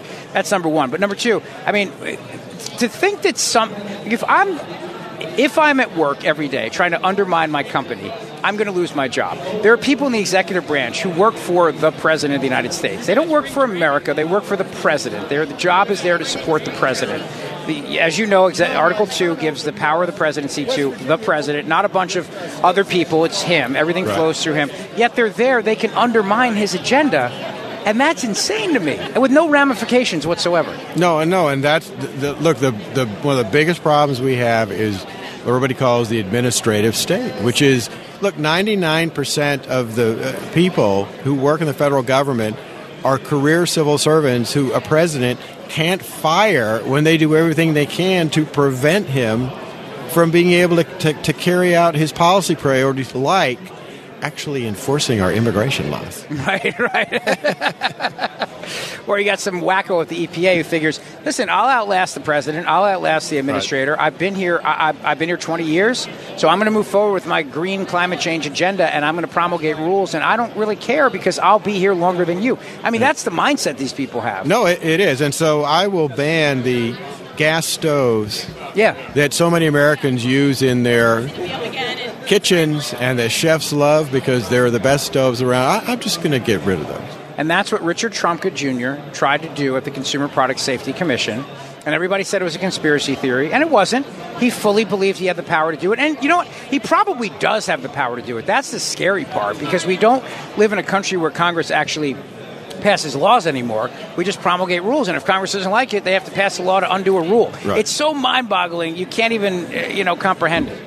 Yeah, no, that's a problem, and that's why the, the best thing that could happen in America would be if the federal budget was cut by about forty percent, and and big departments like the Department of Justice had their personnel cut in half. I agree. And I, one thing I do disagree with Donald Trump on is I don't want the FBI to have a big new shiny headquarters. I, I, I want to I want to see it downsized. I really do. Uh, last question for you. Let's assume, for sake of argument, they do find Trump guilty in Georgia, and he's locked up in the Georgia State Penitentiary, and it's inauguration day. Do the Navy SEALs go in there and rescue him and pull him out of that Georgia State Penitentiary? And is there a standoff? And can we make a movie out of this? Because I think this is a hell of a plot, Hans. Well, it, it's an interesting. can the bad guy be named Hans? I, I, look, I will tell you this. What? That um, can the warden be, a Hans? Be, be, I don't know Can Bruce that. Willis rescue the president? Yeah. Come on, you know where I'm going with this, Yeah, Hans. Come on, come no, on. I don't think they can do that. But being convicted in a state first st- a supposed state crime like that would not would neither prevent constitutionally prevent him from getting elected, and it can't prevent him from serving as president. So they'd have to let him out of prison. I don't know if they'd have to let him out of prison, prison, prison, but they couldn't prevent him from becoming president. So he could be president in prison. Yeah. I think you got to bust him out. I think we do a whole thing on this. It'd be great. SEAL Team Six goes in there, you know, in the middle of the night. You have a, it'd be like The Rock. Remember the movie The Rock Yeah, yeah, with Sean Connery? movie, right. Ah, it'd be great. It'd be so much fun to watch. It's as ridiculous as the notion of him being found guilty, which is why I'm having fun with it. Yeah. Hans, uh, anything else that you think we should know about in the world of uh, crime, justice, law, all of it? Well, the one thing is that uh, you know Schumer. There come the Senate comes back next week. They're talking about Schumer's talking about just ignoring the articles of impeachment for Alexander Mayorkas, They should not do that. They should hold a trial. This guy is responsible for the worst border crisis in U.S. history, and to just ignore it would be real betrayal of their constitutional duty. Oh, I'd, I'd be remiss if I did not ask you this this, this point about presidential immunity, because obviously I, I think the Oh, Supreme yeah. Court is going to take the appeal on this. Uh, w- when we're talking about the idea of holding a president criminally liable Right. for the actions of president, and then how we distinguish between whether or not it's the acting as president or not acting as president. I mean, from my perspective, when Barack Obama ordered those drone strikes against American citizens on foreign soil, I didn't like it, but they argued it was legal. What if I'm a U.S. attorney and I decide I'm charging him with murder because there's no statute of No. limitations on murder? Oh no, that look, that's exactly right. Look at the situation this way. A president orders drone strikes, it kills terrorists, but unfortunately also kills some civilians.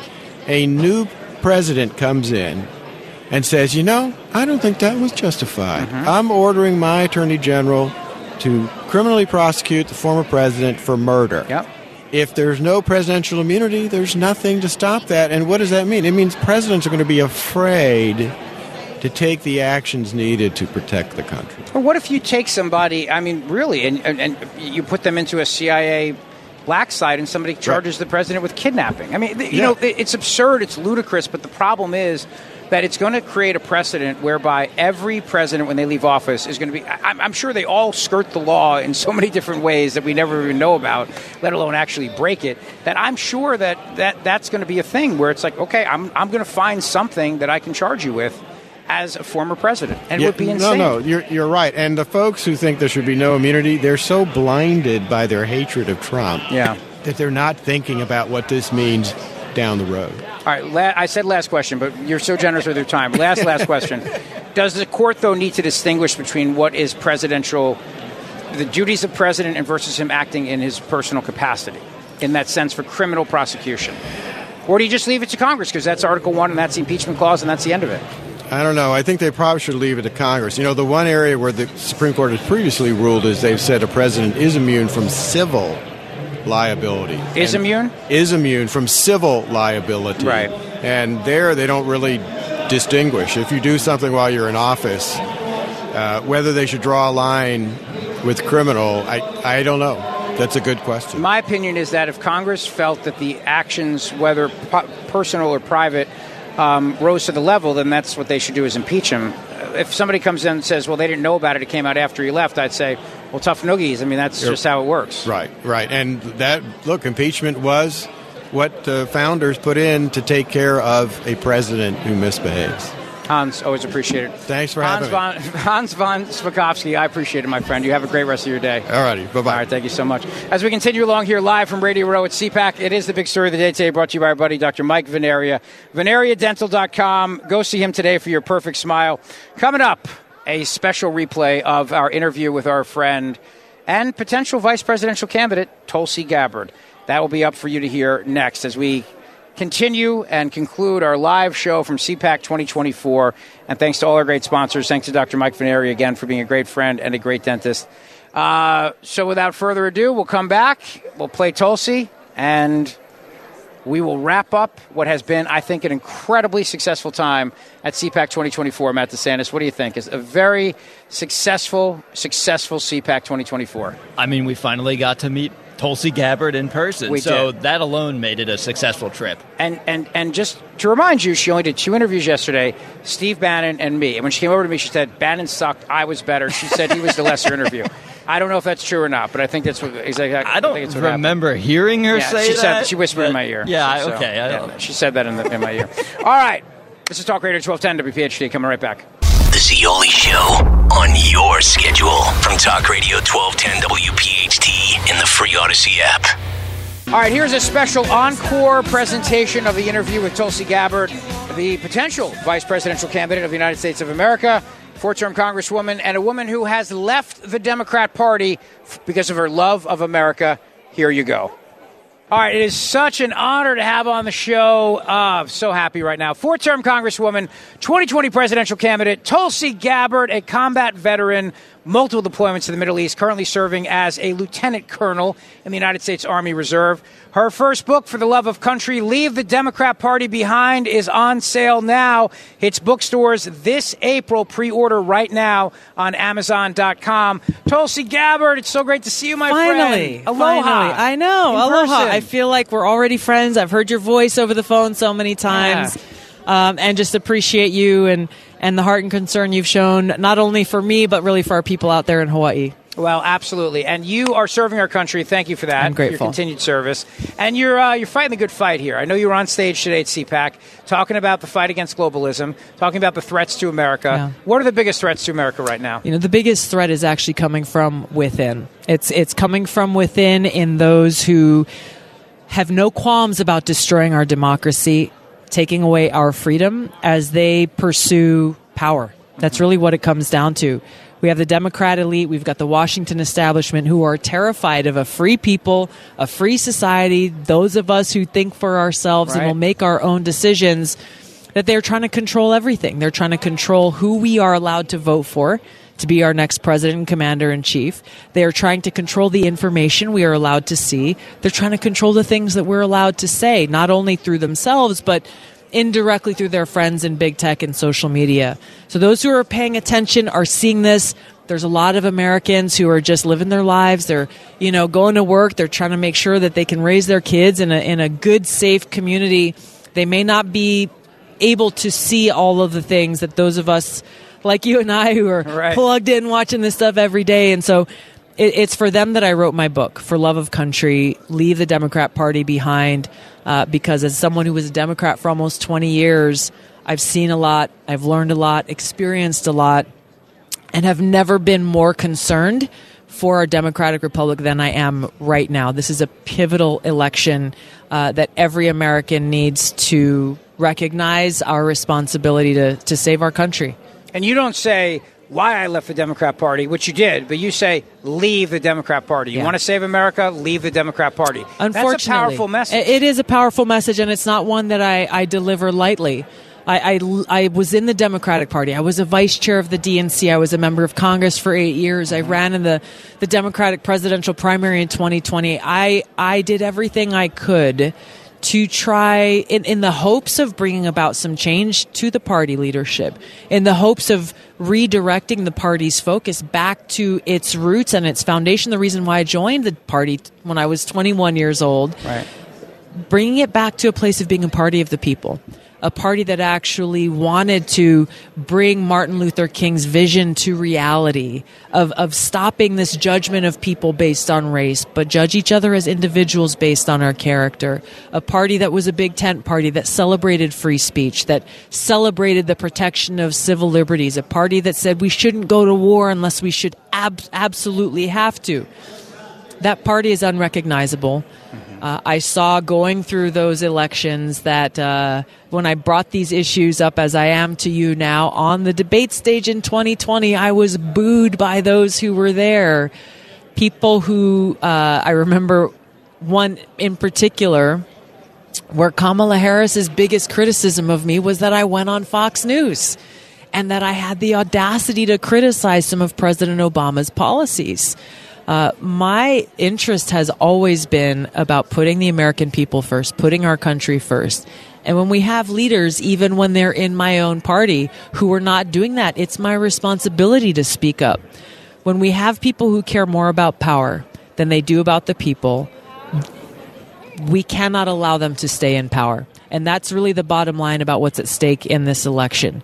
We need to hold our leaders accountable and elect leaders who respect the American people, who respect our freedom, and who value their oath and, and commitment to uphold the Constitution. I mean, here we are at CPAC, and you're a rock star. There's a whole group of people here who would love to see you. You got a big, rousing uh, standing ovation inside the room. You were just with Steve Bannon a short time ago. You join a long list of people who decided the Democrat Party was wrong. Ronald Reagan, my hero, President Trump. Have any of your philosophies changed in the last couple of years? Um, Over time, yeah, I Yeah. think there are a few things where where the more I have seen uh, the truth and learned things that I didn't know before, um, my views on some issues certainly have changed, and I think that's that's important for us all to consider. Uh, is is to learn from our experiences, to be open to new knowledge, and to have conversations and engage with people who have a different view on things. Maybe you come away still feeling the way you did, or maybe you come away with some questions and some cause for for introspection. I think more than anything, my appreciation for the Constitution has grown stronger. Great. My understanding of our founders' intent in those founding documents and what they meant for us uh, has increased. And, uh, you know, I, I have always been an independent minded person. I've always done my best to make decisions based on what's best for the American people.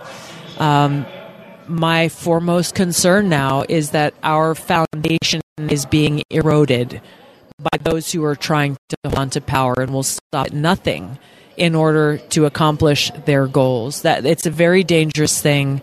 Um, that if we don't take action in this election specifically, I, I am very concerned that we will see changes that will become irreversible, and this country that we know and love will become unrecognizable. For love of country, leave the Democrat Party. The Democrat Party has become the party of war. Yeah. And the war machine is humming along. And, you know, I listened to all their nonsense about sending $60 billion to Ukraine. That's going directly to the defense industrial complex right here in America. And they It's celebrate obvious. that, by the way. Right. They, this I just listened uh, yesterday. There was an interview on Fox News with the U.S. ambassador to Ukraine, and she parroted the same line I've heard from President Biden and Kamala Harris and other talking heads within the Democrat Party, celebrating that fact as though it's a good thing. They're saying, "Hey, don't don't worry, American taxpayer, about sending another six billion dollars because actually money that's staying here at home, feeding into military industrial complex. It's a job creation strategy. It's such crap.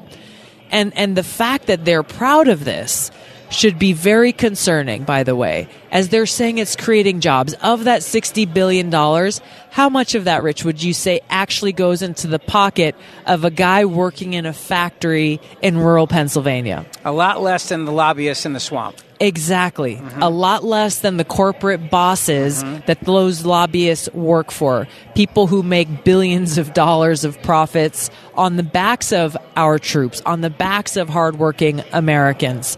It, I, I am personally offended every time I hear them making that argument. Why don't you go and create jobs that actually strengthen our infrastructure, that strengthen, uh, uh, you know, the domestic manufacturing industry, bringing that back to life. Why don't you bring real value to our communities rather than selling us a, a quote unquote economic package with the aim of fueling yet another destructive war that does not serve our interests, that undermines our national security interests. There is no part of what they are doing that helps us. Tulsi Gabbard, I'm so happy to hear you say that because you love this country. You you are a lieutenant colonel in the United States Army Reserve. Yes. You care about national security, and you get it because this is not about national security. We have a wide border. We have an invasion going on right now. We don't know who's coming over here. Yeah. It, it's it's such a serious issue, and and you know I, I understand and can empathize that there are people who are suffering in their home countries and they're seeking a better life. The reality is that we as a country do not have the resources to take in every person in the world who is escaping suffering. We have a lot of suffering right here mm-hmm. at home. We have a huge homeless problem in my home state of Hawaii. Many cities, both big cities and small towns, have increasing homeless rates, have increasing drug abuse, have increasing crime, unaffordable housing, unaffordable healthcare. There are so many challenges that we need to address here at home. The national security concern of having millions of people enter this country with no vetting whatsoever. They have identified amongst those they have apprehended people who are on the terrorist list. But what about the people they have not apprehended? What about those who they caught and released? There are so many people uh, coming into our country from countries around the world, people who we know are part of Islamist terrorist groups whose publicly stated objective is to create sleeper cells in our own country that will stand ready to activate at the direction of their leadership. This is a very serious concern, uh, and one of the many reasons why we need leaders who take who will take immediate action to secure our borders. and the Chinese nationals who are coming in as well, Tulsi Gabbard. That's a major, major problem, obviously. And then, of course, we have the weaponization of government. Yeah. You know, you talk about you, you're, you're really your, I wouldn't say newfound, but your enhanced love of our Constitution. As you talk about in For Love of Country, Leave the Democrat Party Behind, your, your love of our Constitution. This is a weaponized government that is going against the chief political opponent of the President of the United Yeah. States, using the actual national security powers that we gave them Yeah. after 9 11 to bring down the leading presidential opponent of the President of the United States. This is the kind of thing that leaders in our country from both parties have criticized, sanctioned, and attacked leaders of other countries for doing. Mm-hmm. This exact thing. Right. When Yeah. you have a political individual and party in power, taking these tools and institutions of government and weaponizing them against their chief political opponent, we've our country has gone to war with other countries over things like this. And yet this is what's happening right here at home. And this is why i focus on this in my book for love of country. It's why i talk all the time about how we have to focus on the threat to our republic that is coming from within because this is a threat that will only be addressed and defeated by us those in power are terrified of the people. They're terrified of a free society because they know, even as we may sit at home and fret about how powerful they are and how much money they have, and they've got the mainstream media, they have all of these tools at their disposal, but all of them are terrified because they know when it comes right down to it, if we, the people, choose to exercise our power, they're gone. They're done. So we need to educate ourselves, inform ourselves, own the power that the founders in our founding documents gave to us mm-hmm. to make sure that our government only exists with the consent of the governed. Well, if you're not happy with the government right now, take away your consent and choose leaders who will actually put the interests of the American people first. The answer is simple. Uh, it's a very realistic goal that we should have as a country. It's lifting our voices, it's exercising our right to vote, and it's holding our leaders accountable. That's all we got to do. That's it. That's it. For love of country, you left the Democrat Party. Did you get a lot of grief? I mean, you must have. I, I mean, your your advice. They've been here- giving me grief for a long time. Yeah. I mean, the things Friends, that I'm family. the things that I'm saying are not things that are. Uh, many of them are things that I have been focused on for quite some time. Um, But I think I think Republicans should should salute you and applaud you and, and, and welcome that and say, you know, it takes a lot for somebody to admit, hey, I was wrong. I, I, I, my my ideas in the past, I was led down the wrong road. I think that's incredible about growth and that's our job as people, right? To grow and to become better. It is. That's what we It should is. be doing. It is in life, in relationships, in politics. Uh, to recognize and see those opportunities for growth, and to have the courage to stand up uh, and speak the truth. Uh, there are things that I have learned and and and uh, and and experienced that growth on. But I got to tell you, a lot of it has been the extreme direction that the Democratic Party has taken. Uh, my fundamental values really haven't shifted.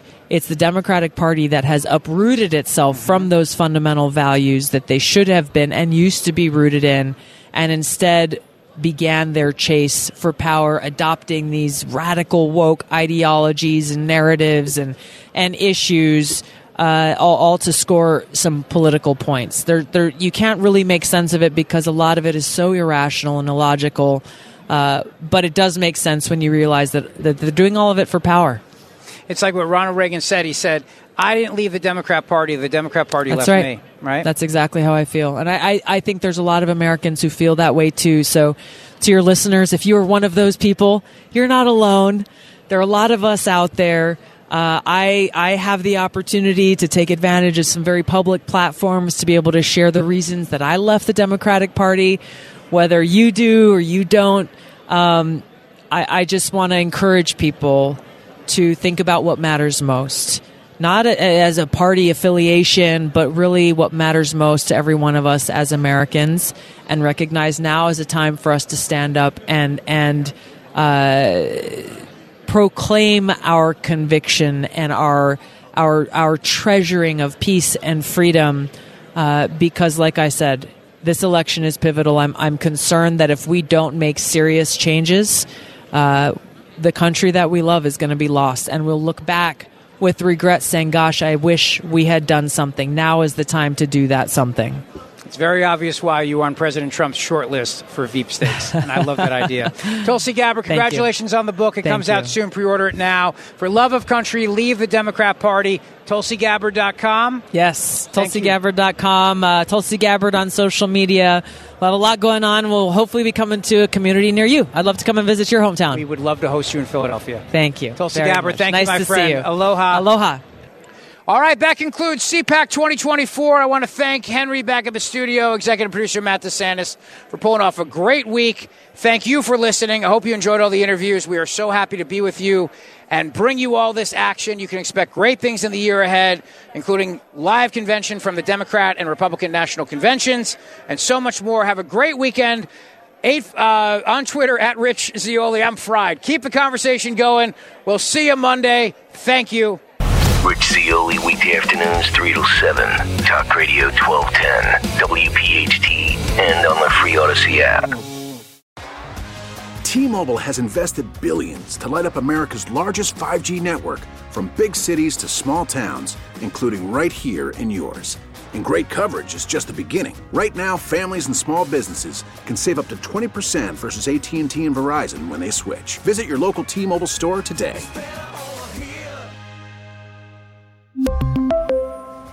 Plan savings with three lines of T Mobile Essentials versus comparable available plans. Plan features and taxes and fees may vary. Hey, Rob Bradford here. I have set out on a mission with my good friends at FanDuel to prove what I have known for some time baseball isn't boring. Now I have a daily podcast to prove it with some of the most notable people in the baseball world, screaming baseball isn't boring from the mountaintops or at least agreeing to come on our show. Players, managers, GMs, and yes, even the commissioner of baseball, Rob Manfred. It has been a constant wave of baseball's most powerful voices. So join the revolution, subscribe, and soak in Baseball Isn't Boring. Listen on your Audacy app or wherever you get your podcast. You'll be glad you did.